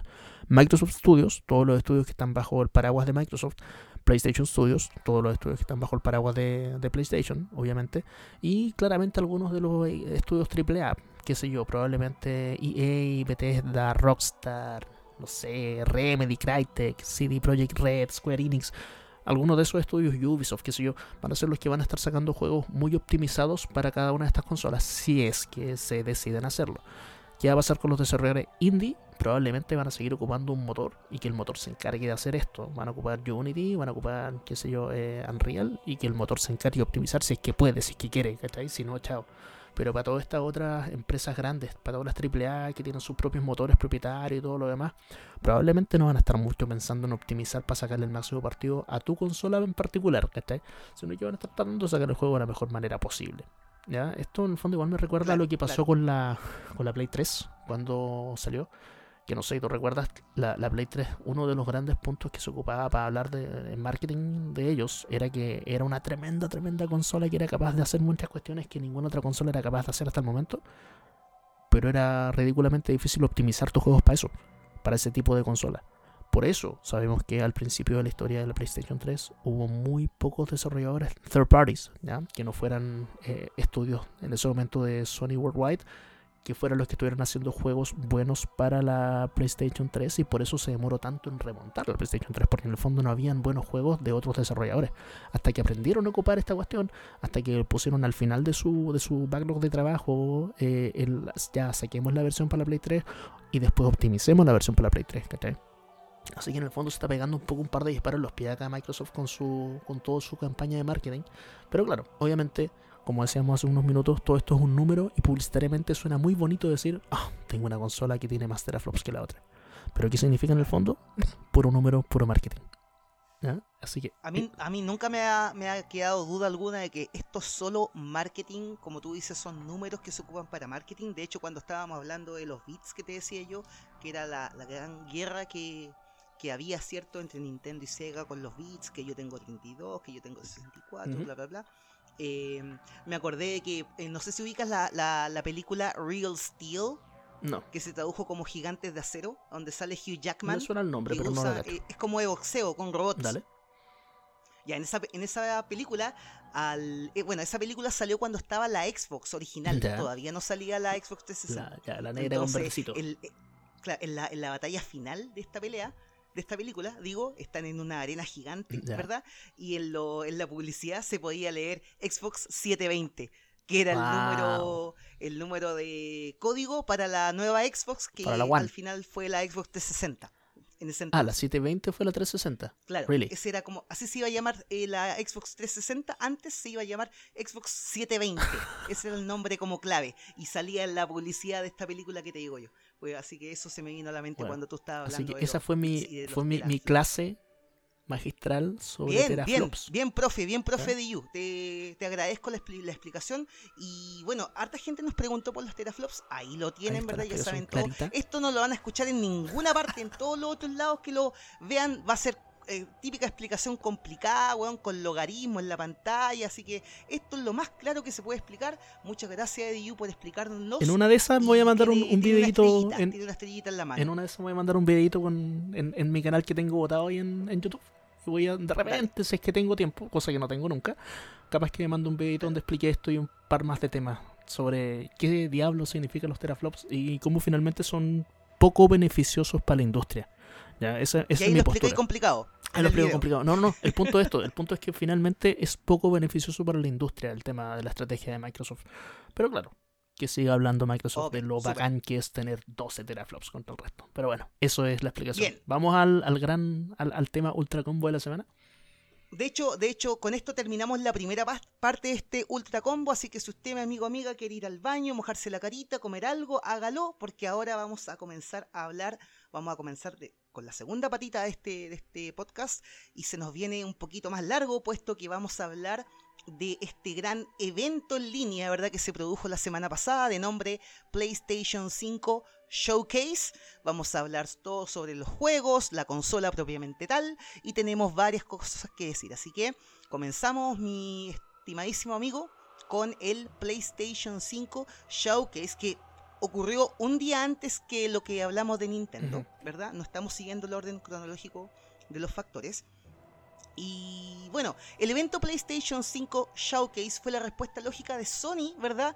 Al anuncio que Microsoft ya había hecho sobre sus dos modelos de consolas y del precio de las mismas.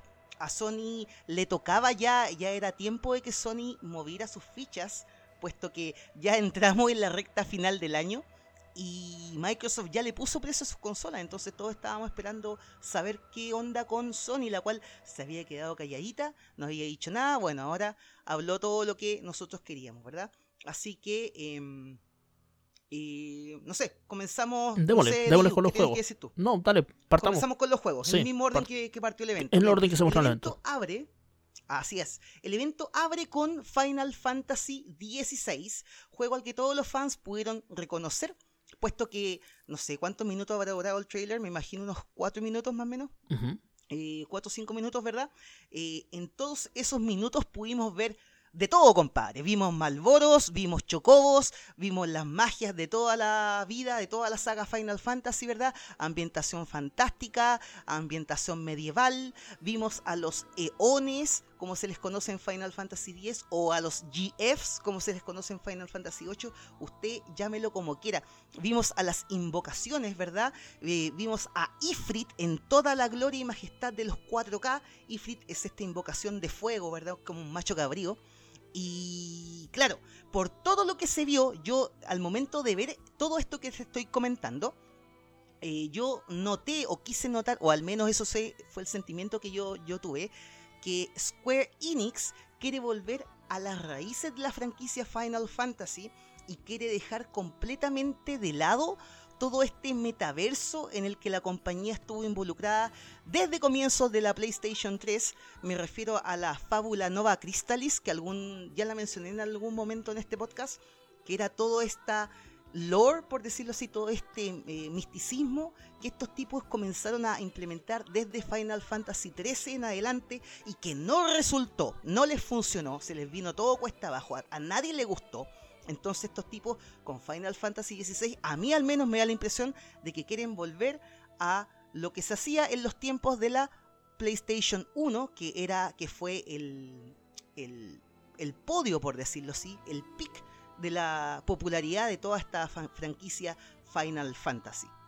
Bueno, yo la verdad es que soy un absoluto y completo ignorante de Final Fantasy. Solamente te escucho maravillado toda la cantidad de palabras que dijiste. Genial, genial. Yo no me entiendo, así que espero que tú tampoco. Eh, no, no, pero está bien, está bien. O sea, para las personas que les gusta Final Fantasy, sé que este era uno de los juegos que está rumoreándose desde hace tiempo, que, que se, que se esperaba que, Ya se que sabía, Square se Enix sabía lo, que se iba a lo presentar en el presentara. Así que genial, para todos los fanáticos de Final Fantasy deben estar saltando en una pata, en dos patas, el hecho de saber que se les viene la, la, la versión 16 de Final Fantasy. Eh, Mira, más cositas que decir de Final Sí. Fantasy 16. Los turnos ya no forman parte del ecosistema, ¿verdad? De la franquicia Final Fantasy. Ya se ha visto en Final Fantasy XV, en el remake de Final Fantasy VII, se ha visto que las peleas ahora son en tiempo real, ¿verdad? Eh, son RPG, pero son en tiempo real, nada más de turnos. Y eso también va a pasar en Final Fantasy XVI. Eh, ¿Qué más te puedo decir?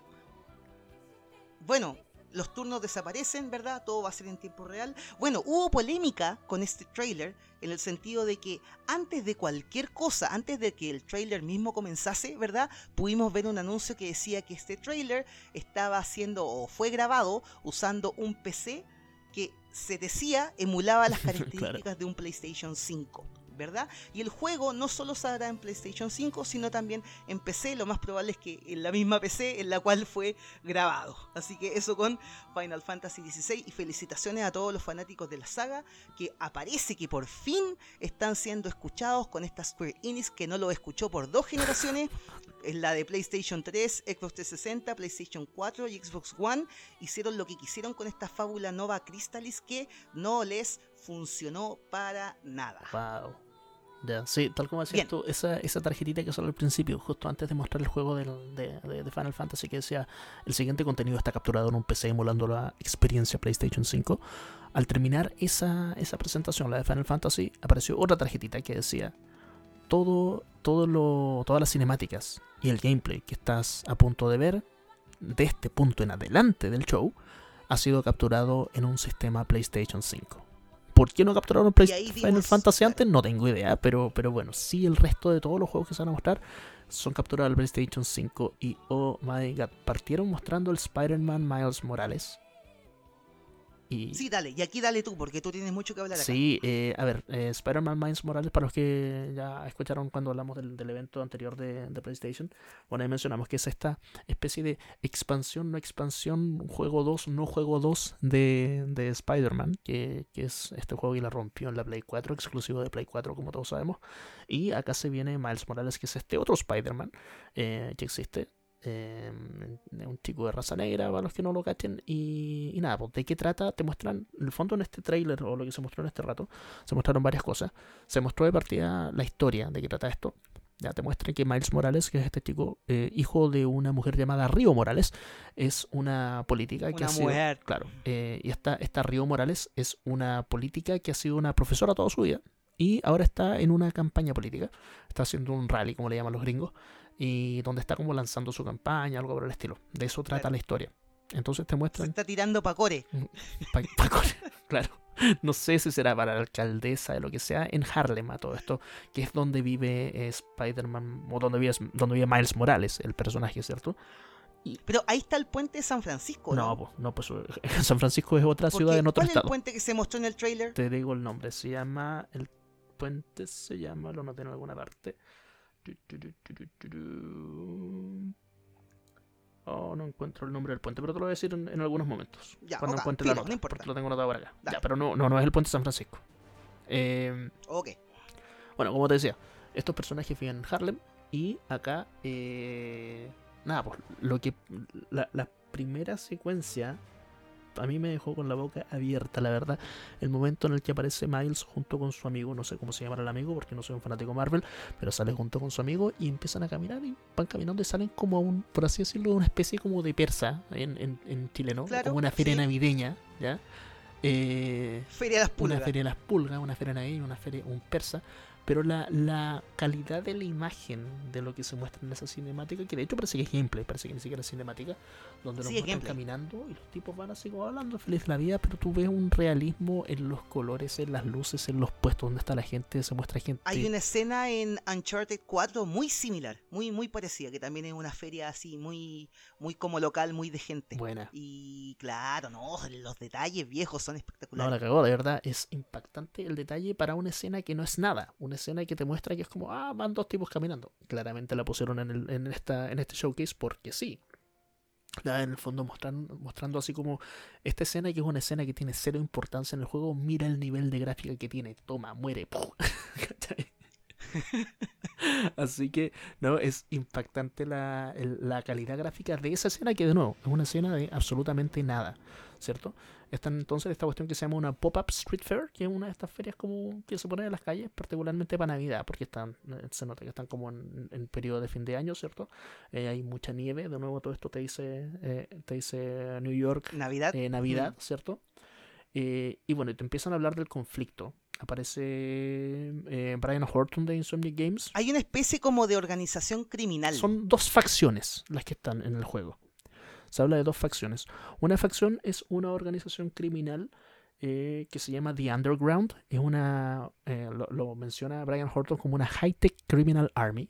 ¿ya? Una, una especie de guerrilla criminal de alta tecnología y que son liderados por un personaje llamado The Tinkerer, que probablemente las personas que, que conocen eh, Miles Morales como personaje eh, deben conocer a The Tinkerer como uno de los, de los de los villanos de ese universo. Mentira, weón, son puros geeks jugando Pokémon Go. ¿Qué te ha puesto, weón? No caché. Claro, ¿no? Porque son como puros, puros geeks que armados hasta los dientes con cosas como iPhone y todas esas cosas. Bueno, una talla no me funcionó. Dale. prosigue, prosigue. Perdón.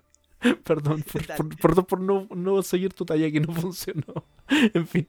Bueno, y la otra facción se llama Roxxon. ¿Y qué es Roxxon? Roxxon es una eh, corporación que trabaja con energía. ¿ya? Y de hecho, bueno, se, se muestra que el conflicto en el trailer es que estas dos, eh, estas dos facciones se van a enfrentar porque The Underground, que son la, organización criminal, ¿cierto? Quiere robarle la energía que está haciendo esta otra corporación, que también son malotes, que se llama Roxxon. Entonces tienen sus dos armadas ahí de, de, villanos que están peleando. Y nada, pues dejan de partida la cagada mientras está la, la mamá de, de Miles Morales eh, haciendo su, su discurso. Y terminan yéndose, aquí está el nombre del puente, se llama Braithwaite. Dale, ok, ¿Ya? Genial. Gracias por el o nombre. Brad Walt, no sé cómo se pronuncia Braille, no, no tengo idea cómo se pronuncia, pero es un, un puente que está en Harlem, claramente. Para las personas que conocen Harlem, perdón por haber asesinado el nombre del puente un par de veces. Entonces, mientras están robándose esta, esta forma de energía que se llama New Form, es donde aparece acá Miles. Y lo que Miles intenta hacer es como, ya así como, paren, paren, paren la pelea, compadre. Y obviamente nadie lo pesca. Este, esta personaje, porque es una personaje, la, la, la villana principal de Tinkerer, golpea a Miles, comienza la pelea. Y lo interesante que podemos ver acá también son los poderes que tiene Miles Morales. Porque Miles Eso a mí me sorprendió bastante porque yo no cacho nada. De hecho, lo, lo he comentado en algún podcast anterior. Yo no cacho nada de Miles Morales. Yo me quedé en Peter Parker. No, de más, de más, Y yo claro, también. en este juego, en este juego, Miles Morales tira, de partida tira rayos láser por las manos, Electricidad, especie como de, electricidad. Y aparte se hace invisible, Tal cual. Entonces, ¿qué onda? ¿Este Spider-Man o qué weá? Tal cual. no, no caché, me perdí. Sí, yo al menos logré diferenciar cinco poderes. Y de nuevo, tampoco soy ningún experto en Miles Morales. Yo solamente estoy hablando de lo que vi. ¿ya? Estoy solamente contando de lo que vi en ese trailer. De hecho, no hice ninguna investigación por fuera, nada más. ¿ya? Eh, ¿Qué tiraba este compadre? Tiraba electricidad. Tiraba sus típicas eh, telarañas, el web slinging, lo que hace siempre Spider-Man, ¿cierto? El poder clásico. Pero este, este Spider-Man lo tira porque a él le nace de su cuerpo o porque se hizo un artefacto que tira. ¿Sabía esa, esa parte o no? No tengo ¿La idea. clara? No tengo la menor idea. Dale. No lo sé. Pero bueno, entiendo que Ya, entiendo que sí, hay, sí. hay una, una de esas dos teorías que mencionaste, no sé cuál de las dos. Una es la que es la que siempre ha tenido Spider-Man en los cómics y otra es la que salió como una como una eh, dentro de las películas que salieron de Spider-Man salió una de que el No, tipo, porque en no los sé, no cómics al menos existe The, The Spider-Man y el otro es. The Amazing Spider-Man. Y uno de los dos, en una versión, eh, le nace la telaraña, la telaraña de su cuerpo. Y en la otra, el compadre inventa, una- inventa un artefacto que en el que tira telaraña. No tengo la más de remota hecho, se idea le, gasta, compadre, que- se le gastan la- las telarañas. ya, no tengo la más remota idea si es que este tira las telarañas que le nacen Dale, dale. si dale. son las legañas de los ojos o si son. No, no tengo idea. Pero tira, tira eh, telarañas. Entonces tiene electricidad, tira telarañas, tiene una agilidad. que es la agilidad de Spider-Man? Ya, la, la clásica agilidad de Spider-Man, esa cuestión de poder. Super fuerza igual. Claro, super fuerza, obviamente. Tiene invisibilidad. Que eso es el otro punto que a los dos nos llamó la atención, claramente, junto con la electricidad.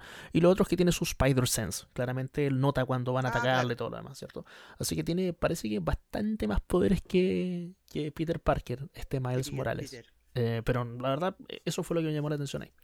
Y bueno, eh, en- dentro de toda esta escena hay una parte en la que Spider-Man está en un forcejeo contra, eh, no me acuerdo si contra The Tinkerer o contra alguno de, sus- de sus minions, de sus soldados, y genera una explosión, sale volando un camión y ahí comienza ya a mostrarse una parte que es, de nuevo, entre cinemática y gameplay, porque no estoy seguro si esto era cinemático o gameplay. No era Al gameplay parecer era viejo. todo gameplay, que es lo, es lo más espectacular.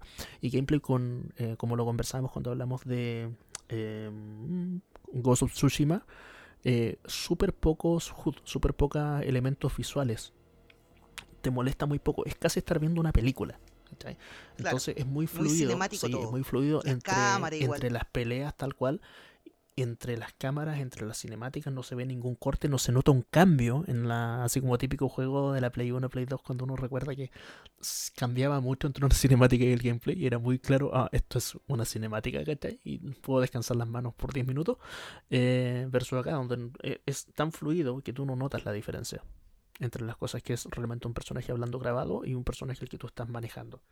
¿ya? Después de esto se quiebra este puente, cuyo nombre no voy a repetir porque fue la primera y última vez que lo voy a mencionar en la vida, espero. Porque para qué, po. Claro. Claro. Y nada, pues es- esa película la quiero ver.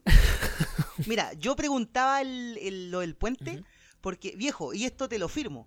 En todas las grandes aventuras de Sp- Spider-Man, ya sean cómic, en película, en juego, weón, siempre hay un puente y siempre lo derrumban, weón. Y este, Claro. este caso no, no es la excepción. De hecho, Siempre de hecho acá se mostró la típica escena, que es la escena que apareció en, la, en las tres franquicias de Spider-Man de Sony, eh, que es cuando llega Spider-Man y está metido entre dos grandes cosas, ya sea un tren, ya sea en este caso un puente, que sé yo, se está quebrando un avión, se está quebrando el universo, pero el compadre está así como tirando telarañas con su mano izquierda, tirando telarañas con su mano derecha y juntando la cuestión ch, ch, ch, para que no se caiga. ¿cierto? Esa típica escena, ese clásico de las, que, que- que aparece, probablemente apareció en los cómics, pero que todos lo recordamos por las películas, acá también se ve. Acá también en esta parte cuando se está quebrando el puente y tú ahí tienes que estar apretando triángulo, triángulo, triángulo, triángulo, triángulo para que no se rompa el puente, ¿cierto? Buena, Eh, buena, buena. Y bueno, se cae un bus desde el puente. Miles tiene que salir a perseguir a las personas para que no se caigan y todo lo demás. Mucha acción rápida, rápida, rápida. Claramente, varios eh, de estos quick time events, probablemente en ese, en ese tipo de jugabilidad. Aprieta cuadrado acá, aprieta círculo acá, aprieta triángulo acá, aprieta X acá. eh, para que no se muera la gente, ¿cierto? Y termina todo esto con un tagline que dice: Bring greater and be yourself. Sé más grande, sé tú mismo. Ahí termina este trailer. De verdad, si, si a usted le llamó la atención lo que acabo de contarle, por favor véalo porque mis palabras no le hacen la no le hacen el, el peso a la espectacularidad que tiene este trailer. Este juego se ve el gran gran juegazo, me parece que de lanzamiento para esta consola, así que porfa aunque un no lo favor si lo creas, compra y jueguelo. Y aunque no lo creas, el juego terminó con polémica. ¿Por qué? ¿Cuál es la polémica? ¿Cuál es ¿Por la polémica esta vez, weón? Porque todo es polémica. Eh, nosotros hemos dicho a lo largo de todo, toda esta serie de podcasts, ¿verdad? Ya lo hemos mencionado como en cuatro podcasts, si no me equivoco, de que eh, a todos los usuarios de PlayStation 4, ¿verdad? Eh, Ghost of Tsushima iba a ser el último gran juego AAA para la consola y resulta que ahora en este showcase nos tapó la boca Sony, tanto a EU como a mí, puesto que este va a ser uno de esos juegos AAA que sí van a ser portados a PlayStation 4, comenzando con Spider-Man Miles Morales, va a salir tanto en PlayStation 4 como en PlayStation 5. En PlayStation 5 van a salir, de hecho, dos versiones de Spider-Man Miles Morales, la primera, la normal, y la segunda que sería Spider-Man Miles Morales ah, Ultimate Edition, que va a incluir el juego original de PlayStation 4, pero mejorado claro. para PlayStation 5, junto con este juego también para PlayStation 5. Tal cual. Y claro, eh, este juego será portado a PlayStation 4. La gente de Insomniac ya dijo por Twitter de que no va a ser un downgrade, pero obviamente va a tener algún tipo de tru- truco ahí, alguna magia, alguna. alguna. em, algún tipo de truco que de alguna u otra forma le baje un poco los gráficos cuando tenga que bajárselos, ¿verdad? Pero no va a ser un downgrade propiamente tal. Así Sí, que. Probablemente, claro, este probablemente tenga tiempos de carga. 4. Probablemente tenga tiempos Claro, de carga. Claro, que- va a tener algún tipo de. que es una cuestión de la que se habla mucho. Recordemos cuando hablamos también de Resident Evil 8, eh, donde la noticia en ese momento fue que no van a sacar una versión para la Play 4, sino que solamente versión para Play 5. La razón por la que dijo la gente de Capcom que no van a sacar una versión eh, Play 4 para Resident Evil 8 o Village es por el hecho de que básicamente no quieren tener tiempos de carga que son a los que te restringe la, la consola de la generación actual o anterior, como quieras llamarla, ¿cierto? Eh, y mencionando lo mismo que mencionabas tú, son tres juegos los que ya están confirmados de todos los que se habían mencionado que iban a ser exclusivos de Play 5 y que van a también estar presentes en la Play 4. Uno es, como dices tú, Spider-Man Miles Morales, y los otros dos, uno es Sackboy A Big Adventure, que es esta especie de, de Super Mario Spin-off de 3D la World, saga. claro, pero que tiene que ver con, con Sackboy claramente. Y el otro, y este es probablemente el más polémico de los tres, es Horizon Forbidden West. Que para quienes hayan jugado eh, Horizon Zero Dawn antes, eh, tremendo juego que probablemente saca lo mejorcito de la consola Play 4. Eh, se esperaba que el Horizon Forbidden West fuese un juego que fuese un real benchmark, que es de verdad... Sí, pero ahí por lo que tengo entendido. Forbidden West, ahí sí sería un downgrade. De hecho, ahí sería la versión hermano chico del PlayStation 5. Ya, pero eso no lo había con escuchado. el caso de Spider-Man propiamente tal, el- son los juegos prácticamente iguales. Se juegan igual, se ven igual, salvo en ciertas ocasiones en donde se nota, ah, ya, ok, esta es la versión de PlayStation 4. No se ve tan genial como la versión de PlayStation 5. Ahora, pero ¿sabes qué es lo que más me no es gusta un de esto? tal. Lo que más me gusta de, de que Spider-Man y Horizon tengan sus versiones PS4 es que finalmente estos dos juegos se transforman en juegos transicionales. Se transforman en juegos que están en ambas generaciones, ¿cierto? Entonces, Sí, ambas, claro, son, claro. ambas son franquicias que parten en la Play 4 y van a tener estos, estos dos títulos, Spider-Man Miles Morales y Horizon Forbidden West, que van a ser juegos transicionales porque van a estar en las dos consolas. Pero eso te abre, te abre la puerta claramente para que de acá a tres años más probablemente tengamos un Spider-Man 2 o Spider-Man 3. Como no, como no sabemos si Spider-Man Miles Morales es el 2 o no. Pero sí o sí, esto nos garantiza que se viene otro Spider-Man. Y también esto nos garantiza que se viene un Horizon 3. Lo que es muy bueno para los que nos gusta Sony, para los que nos gustan las consolas de Sony. Claro, Así claro. que, claro, esto abre la puerta para que podamos ver de acá dos, tres años más otro Horizon y que este de verdad, de verdad, de verdad sea tan bacán que simplemente sea imposible sacarlo en PlayStation 4 eh, y que de verdad Bueno, esté ocupando al máximo igual, la potencia de la Play 5. Hay que tener en cuenta igual de que la, la costumbre, ¿verdad? Siempre dicta de que los primeros juegos que salen para una consola son como los más malitos en realidad. Claro, claro. Así que estamos viendo los juegos más malitos de PlayStation 5. eh, estamos viendo un Spider-Man Miles Morales viejo que dejó con las quijadas abajo a, a- a mucha gente, incluyéndome e incluyéndote. Claro, claro. Y eso, así que eso al menos yo tengo que decir con Spider-Man. Luego de Spider-Man, montón de juegos. un montón de otros juegos. Cuéntanos por favor Claro, rápidamente claro, de así que ellos. vamos, vamos a ir comentando ahí un poquito de cada uno. Después de Spider-Man vino, llegó el turno de Harry Potter, ¿verdad? Harry Potter, eh, en un juego llamado Howard's Legacy que se enfoca en este como, en esta como mm, escuela, instituto de magia y hechicería. Eh, de hecho, el juego transcurre 200 años antes de que nazca Harry y no puedo dejar de eh, Ah, no sale puedo Harry Potter. pronunciar el nombre, claro, no puedo pronunciar el nombre de Harry Potter sin acordarme del bananero. ¿Por qué? Muñeco System, tenía unos videos por ahí donde Harry, ok. El tema es que, claro, aquí Harry Potter no sale, no se ve por ninguna parte, la historia no está fo- enfocada en Harry, sino que está enfocada en el instituto, ¿verdad? Y tú eres un alumno así, un alumno bajo perfil, ¿verdad? De, de- de los muchos alumnos que van a esta academia a aprender magia. Y claro, el juego a mí me da la impresión de que va a ser una especie de bully, no sé si te, te acuerdas de ese Sí, juego sí, sí. de El Rockstar. juego de Rockstar, claro. Pero, claro, pero mezclando toda la magia del mundo de JK Rowling, ¿verdad? Pero obviamente sin mujeres de azar, de azar ni mujerzuelas como lo haría Es un juego de azar pero- claro. ¿Cómo, cómo se pronuncia esa cuestión familiar. del. del. Hogwarts? Hogwarts? No sé. Howards. Howards. Howards, se pronuncia Howard, Howards. Ya, sí. Sí, entonces el juego. Qué bueno que no me toca hablar de esa 200 noticia. antes.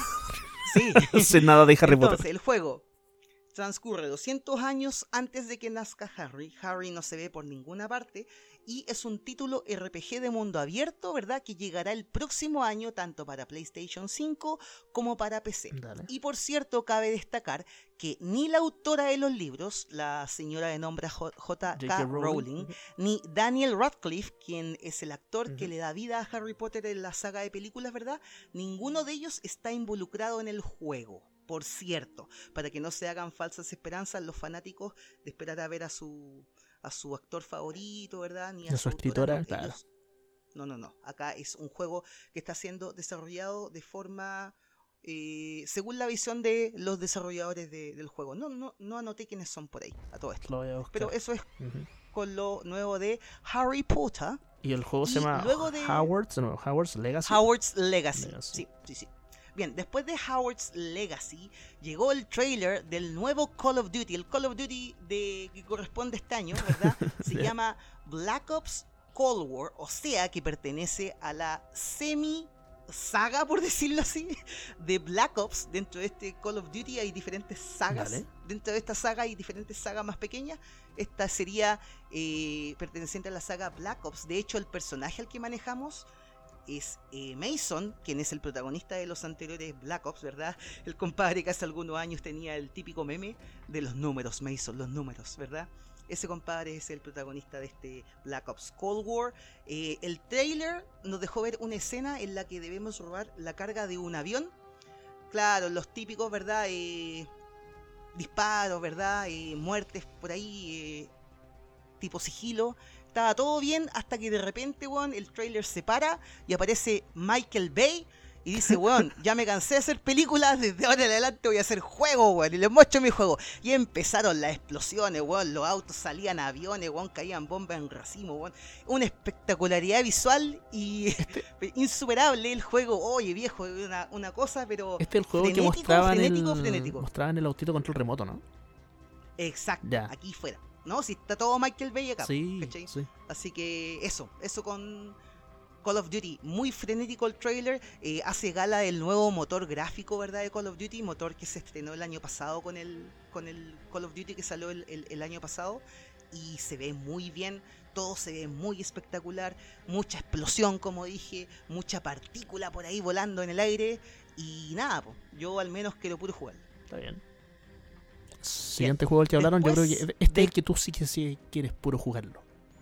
Sí, claro, está, estamos claros, pero no sé si decirle Village Resident Evil 8 o Resident Evil 8 Village, da lo mismo, el tema es que... Acá en Chile se no llama se Resident mostró- 8. Resident 8, ¿cachai? Acá no se mostró mucho, la verdad, no hay mucho que decir, puesto que ya to- casi todo lo que se vio ya se había visto en el showcase de PlayStation anterior, que también comentamos en su momento en Ultra Combo. Eh, más que nada se mostró la, la ambientación, que por cierto, por cierto, increíble viejo la ambientación de este juego.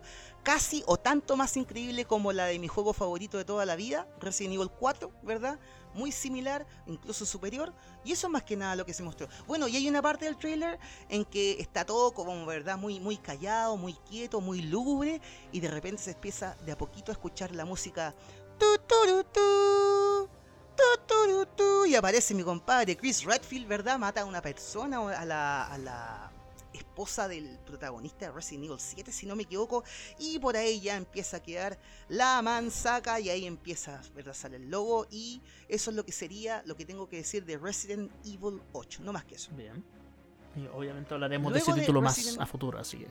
Claro, claro, claro. Luego de Resident 8 siguió Deathloop, que también lo había mostrado en el showcase anterior. No tengo mucho que decir de showcase, ¿verdad? Es el próximo juego de, Deathloop. Arkane Studios. Claro, de Deathloop. Claro, Deathloop Sí. eh, es el próximo juego de Arkane Studios en colaboración con Bethesda, ¿verdad?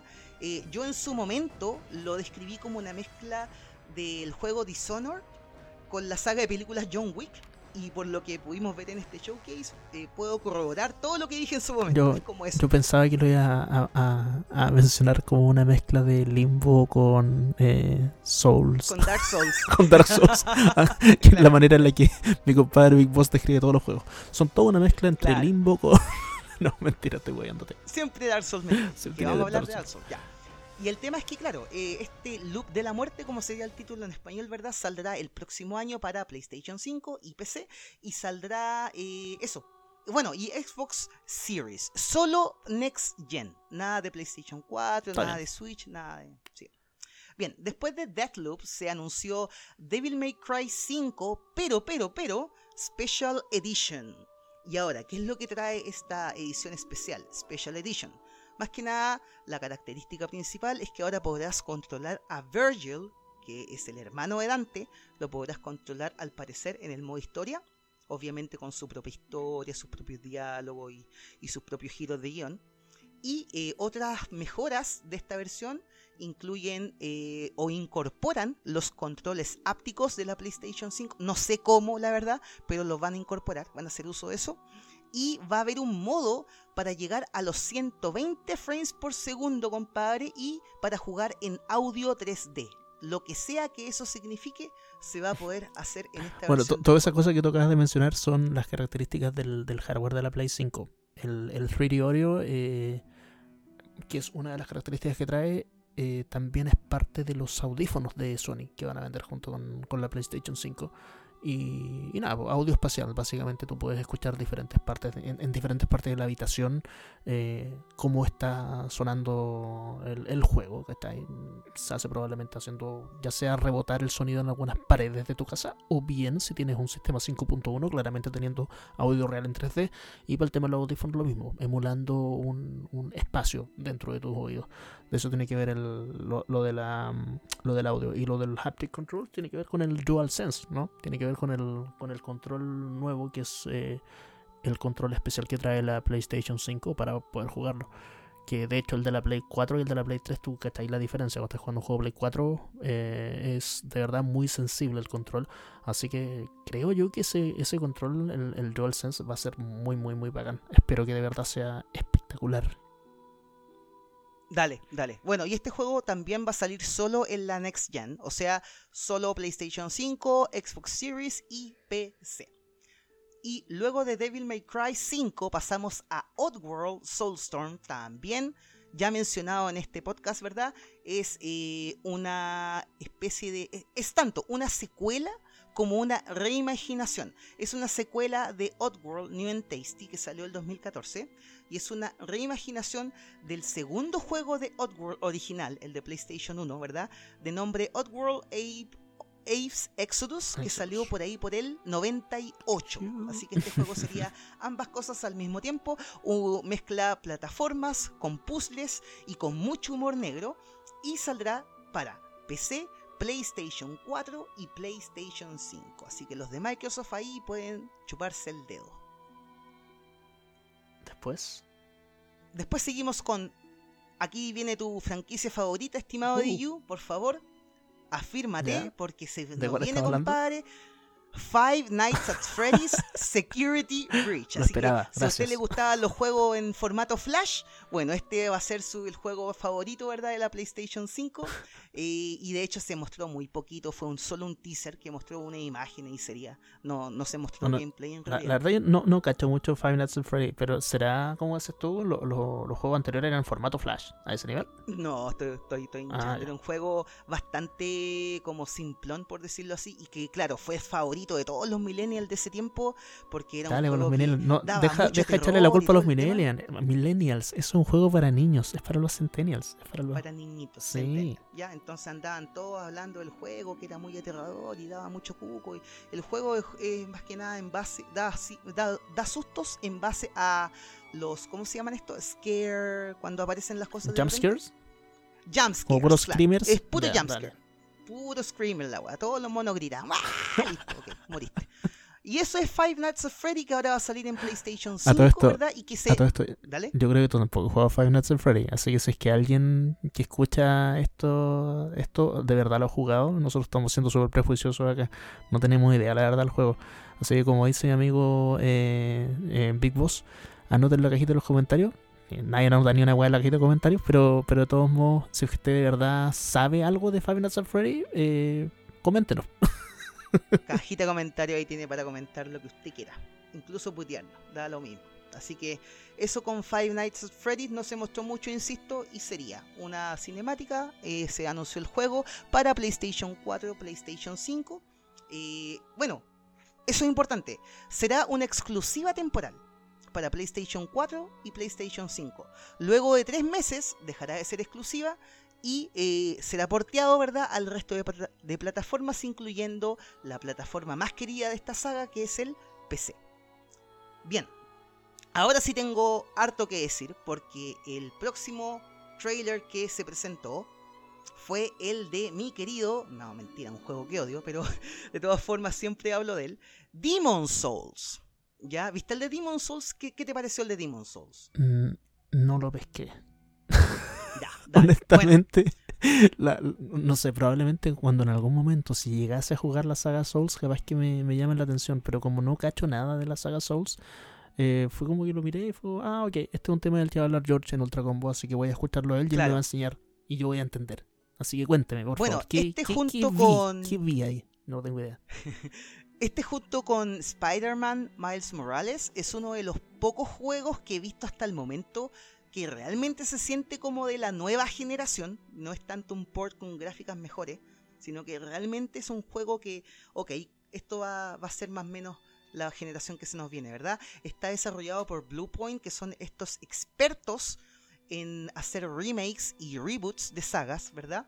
Y eh, bueno, no sé si te diste cuenta, pero eh, el socito que lo estaba jugando estaba jugando como en nivel 73, porque el compadre se pasó todo el nivel sin morir hasta que llegó al final y murió. Ya, si nosotros hubiésemos jugado el. eh, o si nosotros hubiésemos grabado el trailer, tú y yo, lo más probable es que hubiésemos muerto 25 veces, weón, antes de llegar al jefe.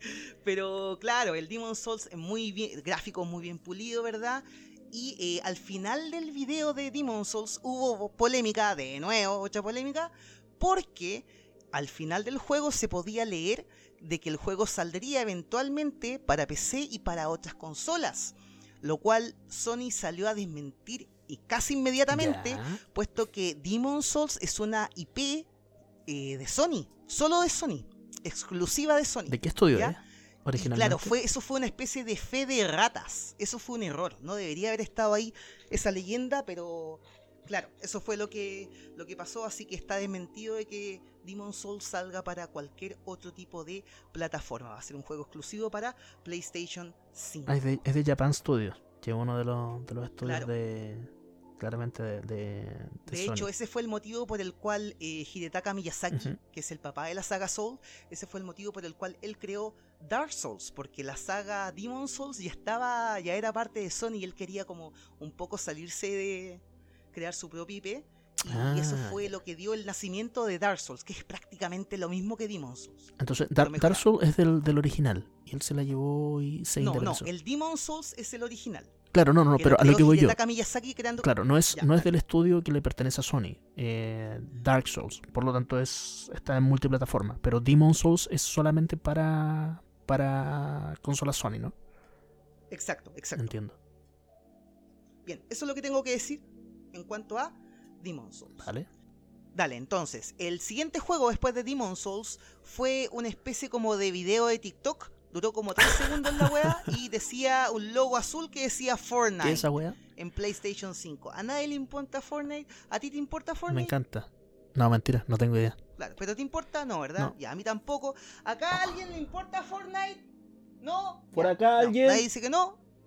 Tampoco. Cri cri. Nadie. cri, tampoco. Así que seguimos, ¿verdad? Al gran anuncio del evento y aquí fue donde el evento se parte, ¿verdad? Y eh, todos comenzamos a discutir, a echarnos eh, patadas, combos, ¿verdad? Sacarnos la madre, todo el tema. Aquí algunos estuvieron de acuerdo, otros no, están Ah, alegando, otros están celebrando, ¿verdad? Se habló de todas las especificaciones de la consola PlayStation 5. Dame un Yo segundo, sé que tú dame un segundo, dame un segundo, dame un segundo. Dale, Antes de eso.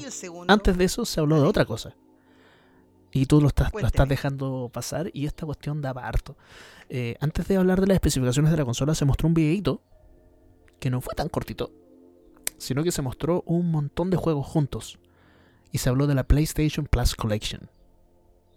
Plus Collection, así Claro, es. la PlayStation Plus Collection. Cuéntanos un poquito, tú dale con voy a, voy a mencionar solamente nombres. God of War, Bloodborne, Monster Hunter World, Final Fantasy XV, Fallout 4, Mortal Kombat X o 10, no sé cómo se lee, Uncharted 4, A Thief's End, Ratchet and Clank, Days Gone, Until Dawn, Detroit Become Human, Battlefield 1, Infamous Second Son, Batman Arkham Knight, The Last Guardian, The Last of Us Remastered, Persona 5 y Resident Evil 7 o Biohazard. Todos esos juegos son parte de esta PlayStation Plus Collection. Eh, ¿Qué significa la PlayStation Plus Collection? Y esto aquí va a empezar a abrir, creo yo, un, un nuevo mercado con respecto a, cómo se viene la nueva generación. ¿ya? ¿Qué es esto? La PlayStation Plus ya existe. Eh, la PlayStation Plus es el, el servicio con el que tú, al estar suscrito, te dan, si mal no recuerdo, dos juegos gratis por mes. Eh, y tú puedes jugar esos dos juegos gratis. Lo que es bastante bueno para la gente que está acostumbrada a pagar 60 dólares por un juego. Pero acá, desde el momento en que la, este servicio que va a estar solamente para la PlayStation 5, no va a estar disponible para la PlayStation 4, te va a traer todo ese listado de juegos que son, ¿cuántos son? 3, 6, 9, Son 18. 18 juegos, ¿ya? 18 juegos que se vienen todos desde el día en que tú tengas esta suscripción y los puedes jugar cualquiera de esos 18 en tu PlayStation 5. Es decir, Cabe destacar de que son todos juegos AAA. Claro. Y son todos juegos que en su momento fueron muy queridos, tienen notas altísimas en todo tremendos portal juegos, Son juegazos, tremendos todos, juegazos. todos, No son todos. juegos de segunda o tercera categoría. Exacto. Ninguno, claro, tal cual. Ninguno es un juego malo. God of War, pedazo de juego. Monster Hunter World, tremendo. Final Fantasy XV. Resident Evil 7, viejo. The Last Guardian. Detroit Become Human. 4. El Second Son al Infamous, que, que dicen por ahí que es uno de los más malitos de los Infamous, pero Infamous es El bueno. más malito sería el Infamous, sería el Until Dawn. Claro. Eh, está y Batman seguía. Arkham Knight, The Last Guardian, tremendos pedazos de juegos. Persona 5, eh, para los que les gusta la saga Persona, wow. Ratchet and Clank, otro de los tremendos de PlayStation 4. Eh, Uncharted 4, ya lo mencionaste, weón. Eh, Fallout 4, la cagó. Tremenda calidad de juegos. Todos estos gratis. Y uno dice, pero ¿por qué tanta maravilla? Ah, ¿por qué tanta maravilla? Esto es porque, como te decía, se acá, acá se empieza a abrir una de las grandes eh, de las grandes peleas. Teorías conspirativas. Claro, no, más que, más que teoría conspirativa, ni una wea. Mm. No hay ninguna teoría conspirativa. Esto es, es- es de frentón una pelea contra el Xbox Game Pass. Que lo mencionamos muy a la pasada en el episodio anterior. Este Xbox Game Pass, que de hecho mucha gente, me, me vi algunos videos en YouTube durante la semana de gente que decía, weón, pero ¿por qué nadie está pescando eh, la Xbox Game Pass? Es un tremendo servicio. ¿Qué tiene la Xbox Game Pass? Xbox Game Pass es literalmente el Netflix de los videojuegos para la Xbox. De hecho, mucha gente... Y de hecho es el modelo de negocios que Microsoft Sí, quiere seguir y que quiere del que quiere apoderarse, Tal ¿verdad? Durante toda esta gener- nueva generación, novena generación. Claro, entonces la- el, Ese va a el ser el modelo de negocios de tal Microsoft. cual, la Xbox Game Pass es un servicio que tal como Netflix, cuando tú lo contratas, te permite tener, en este caso, si mal no recuerdo, son entre 100 y 150 juegos de una, pum, ahí están todos, el que usted quiera jugar, Claro. juegue. Y de hecho, De hecho, la gran gracia que tiene el, el Xbox Game Pass es que todos los juegos, aunque sea el último juego de, de la vida que haya salido, va a salir en Xbox Game Pass y si tú estás pagando la suscripción, lo tienes gratis de una desde el día 1. Ya pasó con Gears 5, el Gears of War 5, ¿verdad? Que el día que salió el día 1 ya se podía jugar en Xbo- Xbox Game Pass y tú no tenías que pagar absolutamente nada aparte, solo tu solo suscripción. de siempre. Ahora, ojo, eh, son todos los juegos de Microsoft Studios, ¿ya? Eh, no es como todos los juegos Claro, de la, todos entiende. los Xbox general, no sé, que nada más que alguien puede no entenderlo. El- no es que todos los juegos en general que salgan en Xbox, es decir, por ejemplo, si Ubisoft saca un Assassin's Creed 45, no va a estar disponible desde el día 1 en la Xbox Game Pass.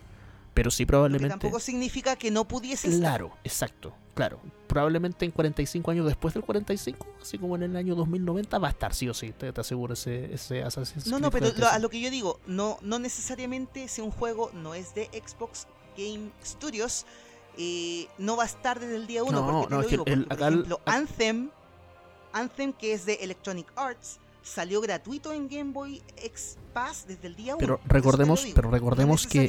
Xbox, eh, o más bien dicho Microsoft, junto con la gente de Electronic Arts, y lo mencionamos la semana pasada, están en esta alianza diabólica en que, Así en es, que sí, sí, están sí. muy de la manito, ¿cachai? Entonces, claro, obviamente con, con EA eh, y Microsoft, sí, allí probablemente tú tengas los juegos, sobre todo son juegos eh, de estos que se juegan online, en los que finalmente hay un millón de microtransacciones. O sea, más que claro que les conviene regalarte el juego. La mayoría de esos juegos, eventualmente la idea es que sean free to, free to play. ¿Cachai? Cosa que tú por lo que pagues por tus deliciosas eh, eh, loot boxes que tanto te gustan. Entonces, claramente, obviamente, Yami, yami, Yami Yami Loot Box, ¿cierto? Eh, pero claro, ahí está como la gran pelea que se viene para la siguiente generación. Y de hecho, después de este evento de, de Sony, se les preguntó a la gente de Sony, oiga, ¿duda? sí, tío, ¿Por tío qué Sony. te están regalando No, juegos? no, no, no, Sí. la, la- la duda fue, fue otra. Se fue, tío Sony, eh, y cuando ustedes saquen un juego nuevo, también va a estar desde el día 1 en la, en la PlayStation Collection, la PlayStation Plus Collection, ¿cierto? Y la gente de Sony, honorablemente, les dijeron no. Dijeron, no, ni no, y de hecho, y de hecho la razón que dieron, y, y- me gusta de verdad la razón que dijeron, fue, si nosotros hacemos eso, esto se transforma en una cuestión insostenible. Tal cual. Porque, de nuevo, No es sostenible para Sony. Esas fueron Claro, las palabras claro, textuales. entonces, y, y seamos súper honestos, ¿cachai? La calidad y la cantidad de estudios que hacen muy buenos juegos, que son parte de, de, PlayStation Studios, son muchos. Son, bueno, vez creo que los mencionamos, son un montón de, de estudios, los PlayStation Studios. Y la cantidad de franquicias que están sacando para cada consola son muchas. Y es la razón por la cual la PlayStation 4 vale mucho más que una que una Xbox eh, Series. ¿Cuál es la actual? No, no, no son series. Xbox One. Xbox One. Claro, porque en el fondo la cantidad de exclusivos que tiene Sony es altísima. Tienen demasiado. De hecho, de estos juegos que mencioné, cuando leo los 18, por lo menos unos 10 serán juegos exclusivos de Sony. Juegos que no los puedes jugar en ninguna otra parte. ¿cachai? Eh, Mira, como yo lo veo, yo lo veo, bueno, de partida explicar de que nunca se le va a poder dar el gusto a toda la gente. Entonces, hay gente a la que le gustó este modelo, hay gente a la que no, pero bueno, co- según como yo lo veo y que me parece genial, es que Microsoft está apostando por una especie de modelo de negocios, mientras que PlayStation o Sony está apostando por otro modelo de negocios diferente. Es que de hecho más que modelos de negocio están apostando por están apostando por diferentes segmentos del mercado. Yo lo yo lo, yo lo veo así. ¿cachai? En el fondo, Yo también lo veo si tú lo que quieres, son diferentes claro, públicos. si tú lo que quieres es tener buenos juegos con buena historia, ¿ya? buenos juegos exclusivos y, y quieres tener lo mejor, lo top de lo top de lo top de lo top en cuanto a juegos, tienes que irte por una PlayStation. Si lo que tú quieres es una de dos, o tener una consola que tenga los super hiper mejores gráficos de la vida, y que si tú los comparas con lupa entre las dos consolas, van a ser mejor estos gráficos, tendrías que irte por una Xbox Series X. Ahora, si lo que tú quieres es tener muchos juegos, acceso a muchos juegos, pagando una cómoda cuota mensual, Xbox Series S. Y bueno, y si quieres lo- los exclusivos de Nintendo, te vas por una Switch. ¿Cierto? Así que es como el- Claro, eso es como, la, la eso es como lo segmentación de mercado. Si a, ti, si a ti te gusta el modelo tipo Netflix de pagar todos los meses por un servicio, dale con la Xbox todo el rato, con la familia Xbox, da lo mismo, Xbox One, Series S, Series X, dale por Xbox. Pero si tú eres, como también lo es mucha gente, ¿verdad? Que le gusta comprar el juego cuando sale y ponerlo en su consola y jugarlo, entonces tú eres del lado de Sony, es lo que más te conviene al menos en esta generación. Y es genial porque se, se está apuntando y se está abarcando todo el mercado. Solo que una parte la abarca Microsoft y otra parte la abarca Sony. Si tú me preguntas a mí en particular, a mí me cargan eh, el tema de las mensualidades, las matrículas, ¿verdad? Todo esto tipo Netflix, a mí me carga eso. Yo soy más de... Usted a la antigua. Ok, me interesa algo, voy y lo compro. Claro, entonces yo en este sentido, ah, el modelo que me serviría a mí sería mucho más el de PlayStation 5 en este caso. Pero entiendo que haya gente que se acomode mucho más con el Xbox Game Pass. Y entiendo así también a las compañías que les conviene mucho más vender su juego por Xbox Game Pass y hacerlo libre, hacerlo no gratuito, pero hacerlo cero costo, ¿verdad? Desde el día 1, así como entiendo también a todas las compañías que han estado 3, 4 años haciendo un juego de tres, usando 300 personas, pagándole sueldo, ¿verdad? Todo, todos los meses para después vender un juego y cobrar el precio AAA que ellos creen que es eh, lo, lo justo, ¿verdad? Lo justo por lo que ellos Tal han cual. trabajado tan de forma tan, eh, ¿cómo decirlo? Eh, considerable y, Hablemos, y hablemos un poquito de precios pesado. De, de estas, dos de estas dos suscripciones. esto también es Claro, una, de estas dos es suscripciones. Si a una usted le interesa, esta- si a usted le interesa eh, cualquiera de estas dos suscripciones, ya sea la PlayStation Plus Collection o la Xbox Game Pass, tengo los precios para usted. Ya, si usted quiere, de nuevo, si usted va al bando de, ok, me compré una Play 5 y quiero tener todo este montón de juegazos de la Play 4, más los dos juegos al mes aparte que van saliendo todo el tiempo, que obviamente no son parte de estos 18, sino que son, van a ser por lo general 20 juegos al mes, estos 18 y otros dos más, y probablemente a estos 18 se les vayan sumando nuevos juegos, que sé yo, probablemente en un año más esté disponible el Horizon Zero Dawn, por ejemplo, dentro de la PlayStation Plus o el Collection. Ghost of O el Ghost of Tsushima probablemente en unos 2-3 años más, y así. Eh, Death Stranding, qué sé yo, van a ir saliendo otros de estos juegos que fueron grandes eh, eh, Generation Defining Games, así como juegos que definieron una generación. Claro. Eh, van a ir sumándose a Los la... greatest hits. Claro, los greatest hits tal cual van a ir sumándose a la PlayStation Plus Collection. El precio de esto va a ser un año por 40 dólares. Es decir, 30.532 Ya. pesos chilenos. Es decir, 2.544 pesos al mes. Un real regalo. Honestamente, Dale, si es que yo me comprase una Play 5 y no tuviese Play 4, eh, iría sí o sí por esta suscripción. La cagó lo barato que es, 2.500 pesos al mes por tener esos 18 juegos más, dos juegos más. Puedes precisamente tener esa suscripción y no pagar por ningún juego. Que de hecho los juegos, vamos a hablar un rato más después del tema, pero eh, los juegos se van a venir eh, un poquito más caros para la siguiente generación. Ahora, si usted quiere irse por la Xbox Game Pass, el precio de esto también es bastante conveniente, quizás un poco menos, pero acá 100% en pesos chilenos. El precio para... A ver, la, Xbox Game Pass tiene tres planes, por así decirlo. El plan solo consola vale 8 mil pesos chilenos al mes. Y tienes acceso a más de 100 juegos de alta calidad para consola. ¿Cierto? Se agregan nuevos juegos constantemente, bla, bla, bla. Ahora existe también la opción de la Xbox Game Pass para PC. Que esta también vale 8 mil pesos al mes. Pero la diferencia es que esta también trae los juegos de Origin. Perdón, los juegos de. mm, em, ya no se llama Origin, los juegos de EA. Que son como Ya, ok, 50 súper, juegos más. Entonces, la de consola vale 8 lucas y vienen solamente los juegos de la Xbox Game Pass. vale 8 lucas igual. La de PC vale 8 lucas también, pero además de traer los juegos de PC o los juegos de la Xbox Game Pass, también trae todos los juegos de EA. Y la versión Ultimate, que es el tercer plan de, que, ofrece Xbox, que ofrece Microsoft, esta te permite tener juegos de consola, juegos de PC y además poder jugar en la nube y poder jugar desde un dispositivo Android.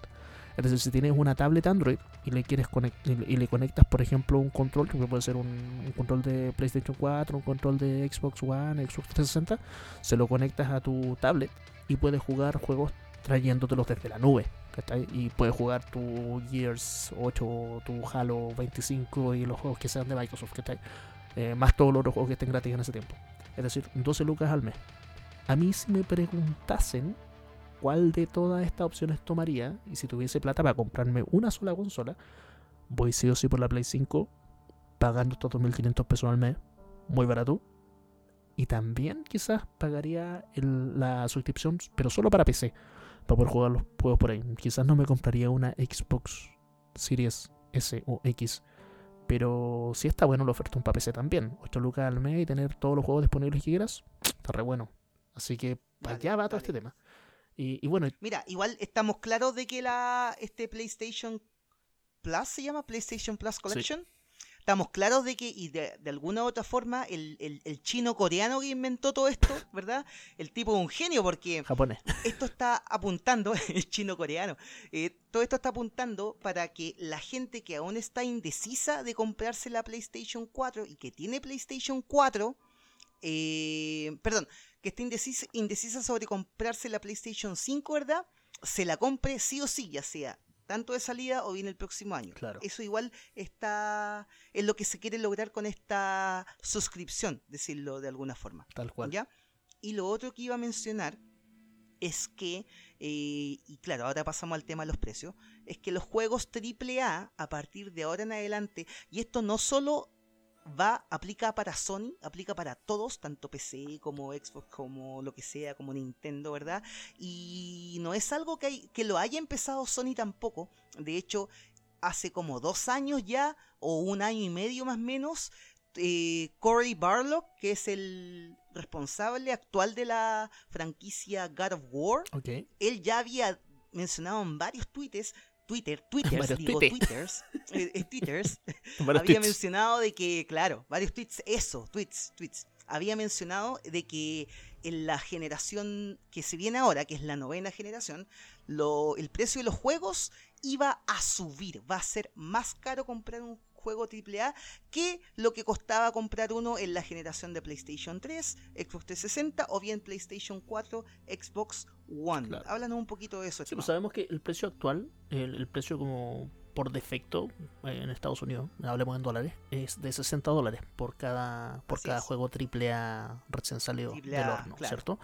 Pero, pero, pero, pero, desde, desde ahora sabemos que al menos por parte de Sony, como decías tú, también probablemente los juegos de, de Microsoft o de Xbox, más bien dicho, eh, los juegos van a también comenzar a costar 70 dólares, es decir, 10 dólares más. Rápida conversión a peso chileno, eh, 60 dólares son 46 lucas. Y Sí, pero nunca han contado no, eso los po, juegos. claro, de hecho, de hecho, Mm. googleando rápidamente cuánto vale The Last of Us 2, que salió hace cuánto, un par de semanas atrás, un mes atrás, no sé cuánto salió, eh, está a 50 lucas alrededor en varios retailers de acá de Chile, ¿cierto? Eh, es decir, de 46 lucas se le subieron 5 lucas, no es tanto, la verdad, para como se le subió el impuesto a muchas otras cuestiones en nuestro país, pero claro, eso es, de 60 dólares pasa a 50 lucas más o menos, es decir, de 70 dólares que vale que va a valer el juego ahora, es decir, conversión 1 a 1, 54.138 pesos. Si nos llevamos eso al, al precio actual, eh, probablemente un juego comience a costar cerca de unas 60 lucas chilenas. Que es terrible caro. Yo creo que más incluso. Puede que incluso más, pero terriblemente caro. Sí, en las tiendas, sobre todo en el retail. Claro, claro, en el retail. O sea que oh, sí, probablemente si usted es de las personas que se compran los juegos originales recién salidos del horno, porque claro, o sea, pensemos, por ejemplo, si es que tú te quieres comprar hoy la el The Last of Us 2 sale 50 lucas. Pero si te quieres comprar el The Last of Us eh, 1 para la Play 4, vale 18 lucas. 16 lucas. Es decir, obviamente los juegos van bajando de precio. Estaba hablando Last of Us eh, para la PlayStation 4, no sé hace cuántos años salió, probablemente son unos 4 o 5 años atrás. No sé exactamente cuándo salió el, el The Last of Us eh, versión remasterizada para Play 4. Ese ya está a 18 lucas. O sea, si, si tú te quieres comprar el juego el día del lanzamiento, te va a costar 60 lucas probablemente. Eh, Sí, más o menos. y si quieres Bueno, y a todo esto, en los tweets que de los que hablaba de Cody Barlock, ¿verdad? Eh, el tipo explicaba, o explicó en muchos, en muchos medios en realidad, no solo por Twitter, el tipo explicaba de que esta subida de precios debiese aminorar en gran medida, y ojalá que para siempre, el gran número de micropagos y transacciones a las que nos han tenido acostumbrados todos los juegos desde la generación del PlayStation 3 y la Xbox 360. Así que, claro, por un lado suben los precios de, mm, de, de precio, pero debiesen no incluir microtransacciones o no Ja. incluir tantas Ja. microtransacciones. Díganle eso a EA. Eso, eso iba a decir. Por favor, que vaya Claro. alguien a la casa y se lo diga. eso a la gente de, que hace Fortnite, a la gente que hace todos esos jueguitos. Pero bueno, son diferentes modelos de negocio, así que está bien. Eh, pero claro, un juego AAA por defecto va a costar 70 dólares, 60 lucas más o menos acá en Chile, eh, al menos el día de lanzamiento, y de ahí en más van a ir bajando sus precios como ha sido siempre la tónica. Ahora, siguiendo, seguimos hablando de precio, hablemos finalmente de- del precio de la PlayStation 5. Que aquí fue cuando Dale, dale, comienza de nuevo la polémica. Eh, Vos dale, vos, dale. Ya, al final de este evento de PlayStation 5, eh, se esperaba, todos estábamos esperando a ver cuándo iban a ser dos puntos: la fecha de lanzamiento, uno, y el otro, el, el precio, ¿cierto? Así que se mostró. El precio de la PlayStation 5 es de 500 dólares, 499,99, 500 euros, 499,99. 450 libras esterlinas, si usted estaba escuchándonos desde Gran Bretaña, y 49 mil yenes, bueno, 50 mil yenes, si usted nos escucha desde Japón, y Claro. para el caso de la PlayStation 5 Digital Edition, es decir, exactamente el mismo monstruo como mencionábamos al principio del podcast, pero sin el lector de Blu-ray, este vale 100 dólares menos, 100 euros menos, 100 libras menos y s- mil, no, perdón, 10 mil yenes menos. ¿ya? Es decir, O sea, a usted le están cobrando 100 dólares por por la comprar el, Por el lector de disco disco. y por instalarlo. Eso Claro, es más que nada la tal cual. Entonces, de nuevo, la PlayStation 5 vale 500 dólares y la PlayStation 5 Digital Edition vale 400 dólares. Pero, pero, pero, ¿y cuáles van a ser los precios para Chile? Sería la gran pregunta que nos queda acá. Rápidamente al día siguiente del lanzamiento, eh, Sony Chile mostró los precios que van a tener estas consolas en Chile. No sé si tú sabías esto. No sé los precios Ya, oficiales. échale, échale tú. Ya, si es que va a valer 500 Me lo dólares. imagino. Si va a valer 500 dólares la PlayStation 5, ¿cuánto crees tú que va a costar en Chile? En lucas chilenas. No, deben ser aprox 500 lucas. Aprox. Y si la, Un poco más, un poco Y menos. si la PlayStation 5 Digital Edition, Te estoy hablando de la con lector. claro, y si la PlayStation Digital Edition vale 400 dólares, ¿cuánto val- valdrá en Chile, crees tú? 400 Ya. lucas. Aprox. Temo, temo, Un poco más, un poco debo menos. decirte que estás muy equivocado. los precios son los Dale, siguientes, dos puntos. La PlayStation 5, Sorpréndeme. la, la versión con lector de Blu-ray, en Chile va a costar 649.990 pesos. Dale. Sí, no, sí, Sí. más o menos se, se ve. Sí, pero tú dijiste, tú dijiste 500 lucas, pues son 650 lucas.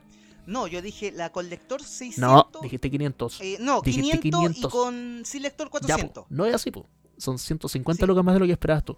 Y para la PlayStation 5 Digital Edition, que es la que va a costar 400 Ya. dólares, va a costar 500 lucas. Es decir, el impuesto chileno son 100 lucas o 150 lucas más, dependiendo de la consola que usted quiera comprarse. Ahora, A mí la que sin lector a 500 lucas me parece cara. pero la, Carísima. ¿te parece carísima?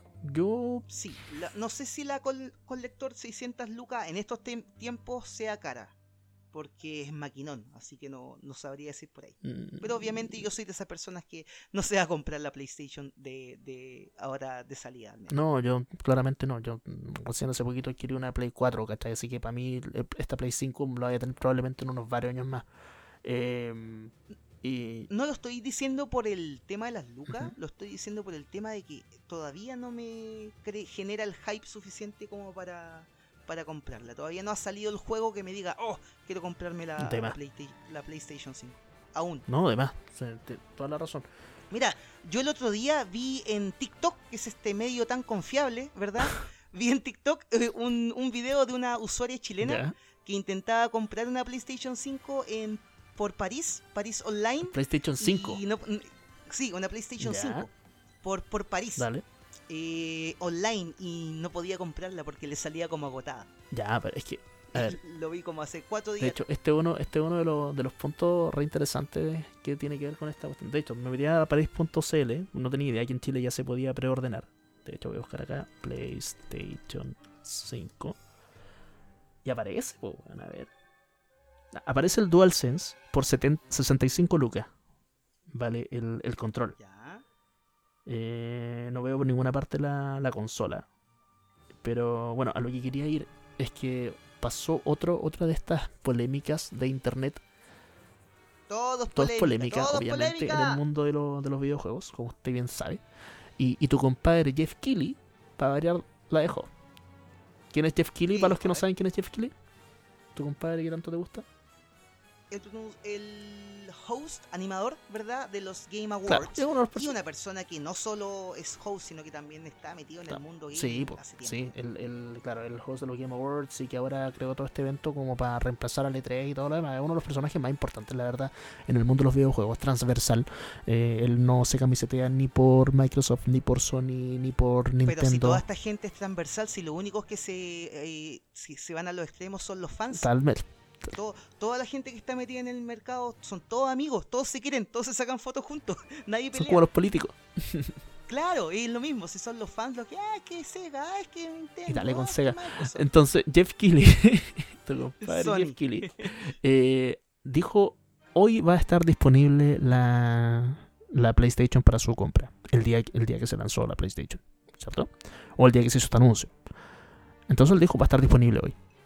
Después de eso, en el mismo evento, o al final del evento, PlayStation dijo, va a estar disponible para hacer preórdenes desde mañana. Perfecto, la gente se calmó porque dijeron la voz oficial, es decir, la misma gente de Sony, la misma gente de PlayStation dijeron que esto no va a estar disponible hoy, va a estar disponible mañana. Comencemos a guardar las tarjetitas de crédito y estar listos para comenzar a preordenar mañana. Sin embargo, tus amigos de Walmart, ¿ya? Eh, que a todo esto Walmart acá en Chile, eh, bueno, son, como ustedes saben, los dueños del líder, que es este supermercado que, que, que lo hicieron así como eh, a imagen y semejanza del Walmart gringo, para que en algún momento Walmart los notara y dijeran, oh, mira, es súper igual al de nosotros, mejor lo vamos a comprar, pum, y tal cual, el resultado. Hasta el logo igual, po, weón. Es que ahora el logo igual, pero originalmente la, la distribución de los pasillos, los colores y todo lo demás se veía igual, ¿cachai? Entonces el punto es que ya, eh, Walmart mandó un tweet la semana pasada, el mismo día del evento, diciendo lo siguiente. Ab- perdón, abro comillas, dice, hacerte esperar para tener la nueva PlayStation 5, de hecho, muy lenguaje de Twitter, hacerte esperar para tener la nueva hashtag PlayStation 5, nah, nosotros no somos así haga su preorden ahora. ¡Pum! Y mandan un link. Ya. Y en ese momento comenzó la hecatombe. Porque, porque, porque toda la gente se abalanzó al sitio de Walmart. Todos los que estaban esperando para el día siguiente hacer sus preórdenes se abalanzaron al sitio de Walmart. Esto provocó una reacción en cadena. Porque otras tiendas que sí le hicieron caso a la recomendación de PlayStation de comenzar a vender Parecía el día Guerra. Mundial Z Tal la cual. wea. Claro, tal cual. Las las otras eh, compañías grandes que te venden consolas, que son las que también estaban eh, esperando a, a lanzar sus preórdenes el día siguiente, tal como lo había indicado Sony, también se apuraron y dijeron, weón, tenemos que sacar ahora la preorden, por favor. Gente de informática, súbanme, súbanme ya a la oferta para que la gente pueda hacer la preorden. Entonces la gente de Amazon, la gente de Best Buy, eh, también subieron rápidamente el sitio. Ya, por favor, tenemos que preordenar. Obviamente se cayeron los sitios, obviamente se acabaron la- las consolas.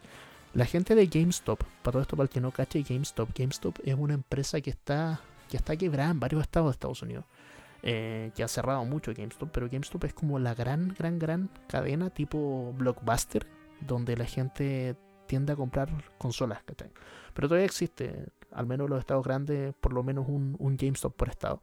Entonces, De hecho, yo igual compran juegos usados. claro, claro, ahí es donde tú puedes ir a vender. mercado de exacto, segunda tú mano. puedes ir a vender tu juego usado y después puedes ir a recomprarlo y todo lo demás. ¿cachai? Como el típico videoclub, eh, para los que recuerdan así como el tiempo del- de la Nintendo 64, la Super Nintendo, ¿cierto? Donde la gente iba y como cambiaba su cartridge. O al Persa Bio Bio, o lo que sea. Ya, pues entonces esta GameStop también, pues obviamente hicieron su- sus preórdenes y se armaron tremendas colas fuera de GameStop. Recordemos que estamos en un contexto de una pandemia donde la gente tiene que andar con máscara. Existe en Estados Unidos todo el conflicto de, los anti-maskers y toda esta manga de hueones que andan sin máscaras por la vida. Eh, así que se, crea, se creó mucho conflicto entre gente que estaba esperando para comprar la consola haciendo una fila fuera de los GameStop. Obviamente estamos hablando de preorden, bueno, ni siquiera estamos hablando de consolas que, que ya estén a la venta. Estamos hablando de una preorden que posiblemente ni siquiera te va a llegar. Pasó también con la con que obviamente se agotaron las consolas, como decíamos, tanto en Walmart como en Amazon como en Best Buy. De inmediato se acabó la cantidad de preórdenes. Y en el caso de GameStop, la gran polémica fue porque eh, la gente de GameStop puso muchas consolas a la venta que era la consola cara, la que tiene el lector de CD, y muy poquitas de las consolas eh, de la Digital Edition. Se hablaba de que la proporción era como por cada tres consolas Digital Edition, que es la que la mayoría de la gente se quiere comprar, habían 10 de las otras. Es decir, las Digital Edition se agotaron de inmediato. Y obviamente, ¿por qué GameStop hace esto? Bueno, porque estos compadres lo que hacen es su negocio es venderte los juegos físicos, ¿cachai? Y como las consolas se están moviendo hacia juegos digitales, tanto la Xbox Series S como la PlayStation 5 Digital Edition, eh, obviamente es plata que no va a estar este middleman, no va a estar este hombre del medio eh, como GameStop. Y en el fondo esto va a definitivamente llevar a la quiebra a varias de estas empresas. Las que ya no están quebradas los van a, los van a quebrar ahora, ¿cachai? Así que se vino toda esa polémica de lo que pasó ahí. Aparte, eh, hubo un- una noticia en el Washington Post, mm, me parece que el lunes de la semana pasada, donde se habló de que iban a haber súper eh, limitadas cantidades de unidades de la PlayStation 5. De hecho, se habló originalmente que iban a haber 15 millones de unidades, después se bajó a 11 millones de unidades, ¿cachai? Eh, de acuerdo a un reporte de Bloomberg. Entonces, ¿qué hora que Los gringos estaban vueltos locos tratando de preordenar consolas. eh, first world problem, definitivamente. Pero nada, pues quedó, quedó la tremenda embarrada. Ya claramente están todas agotadas las de, las de preorden, las de preventa. Eh, si usted quiere tratar de pedir una por Almacenes París, por Ripley, por Falabella, por cualquiera de las tiendas chilenas, claramente no la va a poder tener el primer día. Porque los gringos mismos se las van a chupetear todas. Así que, No van a salir de, de Gringolandia. Claro, nuestra recomendación- y sería. pues si usted de verdad quiere jugar a estas consolas, espérese un rato, espérese un par de meses. Si pasado Navidad, ya va a poder comprar la consola que quiera. Pero antes de Bueno, eso. y ya que estamos hablando de, de salida y copias físicas, hay que destacar de que en Estados Unidos al menos la consola va a salir el 12 de noviembre. Claro. En Estados Unidos y un montón de otros países, ¿verdad? Se lanza el 12 de noviembre, que por lo que oficialmente el 10 de noviembre comenzaría la novena generación de videojuegos, puesto que el 10 de, de- de noviembre sale la Xbox, las dos series, ¿verdad? Y para todo el resto del mundo, eh, eh, la Xbox, la perdón, la PlayStation 5 saldría el 19 de noviembre, incluyendo Chilito, y ese es el mismo día de salida, ojo, de Cyberpunk 2077. ¿Qué- qué- Perdón, ¿cuál sería el día de en Chile? El 19 de noviembre Dale. sale en Chile. Y el 12 de noviembre sale en Estados Unidos y varios países más. Tal cual, sí, tal como decías tú, Cyberpunk 2077 eh, sale también el 19 de noviembre, que es. eh, ese sí se esperaba, siempre fuese el último juego multiplataforma de la generación actual, eh, de la gente de CD Projekt Red, que son los que hacen The Witcher, ¿no? Así Claro, es. Así sí. que, claro, ese es como el último gran juegazo que se viene para esta generación. Recordemos que ya se matriculó eh, Sony con tres juegos más que van a salir después, probablemente 2021. En algún momento van a estar este Sackboy Adventure, el Horizon Forbidden West y el Spider-Man Miles Morales. Y posiblemente Mira, algún otro. Los juegos de salida, los juegos de salida serían Astro's Playroom, que viene Viene en preinstalado todas las en cualquier ¿cierto? versión que compres de PlayStation 5. Sería Demon Souls, que sale el día de salida, Destruction All Stars, Spider-Man, Miles Morales en sus dos versiones, la normal y la Ultimate Edition. Sackboy, A Big Adventure y Devil May Cry 5 Special Edition. Esos serían los que salen el día de salida de PlayStation 5. Cyberpunk 2077 sale el mismo día, pero en su versión PC. Todavía no, no han dicho cuándo sale para la Ah, PlayStation cachaba. 5. Ya, Así es. Sí, sí, sí, sí. bien. Y eso estimado al menos con lo que se habló de los aspectos técnicos de la, de la PlayStation 5. Ya mencionamos creo que todo, el- el- la fecha de salida, los precios, eh, las diferencias entre las dos consolas, los juegos de salida, la, la, la controversia de las preórdenes, ¿verdad? Tal cual. sí, ya nos recorrimos todo, el- al menos todas mis notas del, del evento. Eh, creo que ya están todas Claro. mencionadas. eh, ya sabemos los precios. eh, bueno, bueno, eso es. A todo esto, si es que usted manda a su abuelita a, a- a la tienda a comprar la, a comprar la PlayStation, que le Ya, PlayStation eh, 5, que dijo mi nieto que- Claro, si usted manda a su abuelita a comprarla, la PlayStation 5 viene en caja blanca y la PlayStation Digital Edition viene en caja negra. Ya, por si acaso, por si acaso, si usted, Hmm. si usted está abriendo así como su regalo navideño, ja, está rompiendo el papelito y cachó que es caja blanca, puede ponerle Blu-ray. Si cachó que es caja negra, no puede ponerle Blu-ray. Así que cómo diferenciarla eh, rápidamente de la caja. Eh, el, el último tip que le tengo con respecto a estas consolas. Así que... Bueno, y el evento hasta este momento todavía no ha acabado porque quedaba un último anuncio, Tal ¿verdad? cual. que en realidad fue, so- fue solo un teaser en realidad, se mostró muy muy poquito. Eh, de hecho, no se mostró nada de juego, nada de gameplay, ¿verdad? Aparece una voz muy reconocida y dice The time grows near, o sea, se, Se acerca ya el tiempo, llega la hora, claro. ¿verdad? Se acerca la hora. Y claro, estamos hablando de God of War, la, la segunda versión, la secuela del God of War de PlayStation 4, cuyo nombre va a ser God of War Ragnarok. Y ya creo que todos sabemos para, para dónde va esto. Una especie como de Endgame, pero en el universo God of War. Más muerte, ¿verdad? Va a quedar la hecatombe entre los dioses nórdicos. Y bueno, el juego sale el próximo año, es lo único que se sabe. Y obviamente si el juego sale el próximo año, eso da a entender de que la gente de Santa Mónica va a ocupar el mismo mo- motor gráfico que el primer God of War, el del 2000, el de, digo, el de PlayStation 4. Y va a ocupar los mismos assets, igual que ocuparon en este juego. Más que nada va a ser el mismo motor, pero mejorado. Algo así como lo que hicieron entre God of War 3 y God of War Ascension. um, Ascension. Claro. Ascension, claro. Va a ser como similar a lo que pasó ahí, ¿verdad? De hecho, Y que salga el otro, el otro año, igual indica o deja entrever de que esta gente terminó el God of War y, Y empezaron a comenzó trabajar de inmediato. al día siguiente, claro, a comenzar a trabajar de inmediato en el juego que vamos a ver el próximo año. De hecho, sí, y, y de claro, hecho, y si sale el próximo año debería salir en Navidades, obvio, está diciendo. este, este Ragnarok no se sabe, la verdad. No, de verdad, no hay más información que lo que acabamos de ver. No, no ha habido ninguna otra declaración de prensa, na- nada más que este teaser que se mostró. No se mostró ninguna imagen del juego, se mostró solamente el logo. Ya, este logo y este como circulito de, de God of War. Aparecieron las runas, que, Claro. que como ustedes saben ya son la- las que aparecen, runas nórdicas que aparecen en el, en el logo nuevo, en el logo de God of War, el de PlayStation 4. La frase Ragnarok is coming, el año 2021, Santa Mónica Studios y chao. No, te, no, Chao, dijeron, sería. no dijeron si esto es una expansión del, del God of War, que podría eventualmente serlo, si es que es un título independiente, si es que esto sería considerado el, el God of War 2, si es que esto es considerado el God of War expansión y en algún momento vamos a tener un God of War eh, Game of the Year Edition, Complete Edition, lo que sea, donde vengan tanto el God of War como el Ragnarok. No tenemos idea, no hay más detalles que esto, así que obviamente van a comenzar a saberse detalles a medida que pase el tiempo de este juego. Y tal como decías tú, el único, el único detalle que se sabe es que este juego sale el 2021. Eh, yo cruzando mis deditos para que este juego esté disponible en Play 4 también, porque no tengo intención de comprarme una Play 5 pronto. No, no va a salir en Play 4, no creo. No, probablemente no. Probablemente. Esperemos, pues una en de una esas. de esas, que No, sabe uno. Pero bueno, eso, eso fue el evento y creo que eso ya cierra este episodio de, de Ultra Combo. Yo tengo un dato más para Póngale. darle a God of War. Ah, dale, dale. De, de- sí, sí, sí. Mira, eh, este mismo mes de septiembre se lanzó un libro titulado God of War, Lore and Legends. Dale.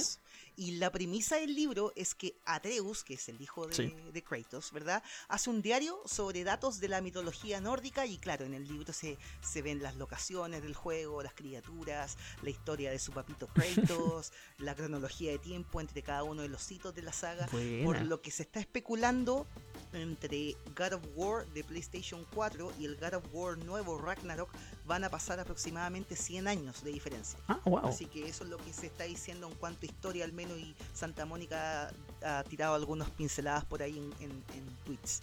Pero más que, más que eso, no, no se sabe nada más de God of War Ragnarok. Obviamente este teaser cumplió su cometido y están todos babosos ya esperando a que el juego salga. Y nada que decir, una de las mejores franquicias de videojuegos de la Sí, no historia. tenía idea lo del God of War Lord and Legends, pero claro, el, Bueno, dice, el sabemos. libro narra el viaje de Atreus y Kratos a través de los legendarios nueve reinos, desde el bosque salvaje de Midgard hasta las montañas de Jotunheim y más allá. De hecho, si usted, si usted es de la, de la gente que, que rayó con Thor, ahí se acordará los nueve reinos, ¿cierto? Además del registro de su mítico Con viaje, vikingos. también incluye un bestiario de todas las criaturas que descubrió, dosieres únicos de los personajes que habitan el universo y mucho más. Me lo voy a descargar ahora ya, el God of War. Ah, buenísimo, PDF. Descarga, buscar PDF. Buscar File type PDF, PDF. tal cual. Descárguelo ahora, descárguelo ya. Buenísimo, gran dato. Me, me diste acá eh, algo de entretención para el resto de la semana. Así que con eso terminamos, creo yo, Buenísimo, nuestro buenísimo. episodio número 9, parece que ya no, ya lo mismo el episodio. Episodio Uy Uy. Episodio Uyui, ese es el número de este episodio, episodio Uyui Claro. de, Tiki Tiki Edition. Claro, de Tiki Ultra Tiki Combo. Gracias a todos por escucharnos. Hoy no voy a permitir que mi compadre eh, eh, Big Boss se ponga a llorar al final del episodio, como todos los episodios, cuando se pone a llorar. Que por favor escúchenos, No, somos pobres, no, queremos. No, chao. Terminamos este episodio, ha sido larguito. Gracias por escucharnos y nos escuchamos, esperemos, la próxima semana. Abrazos para todos. Cambio Chau, fuera. chau.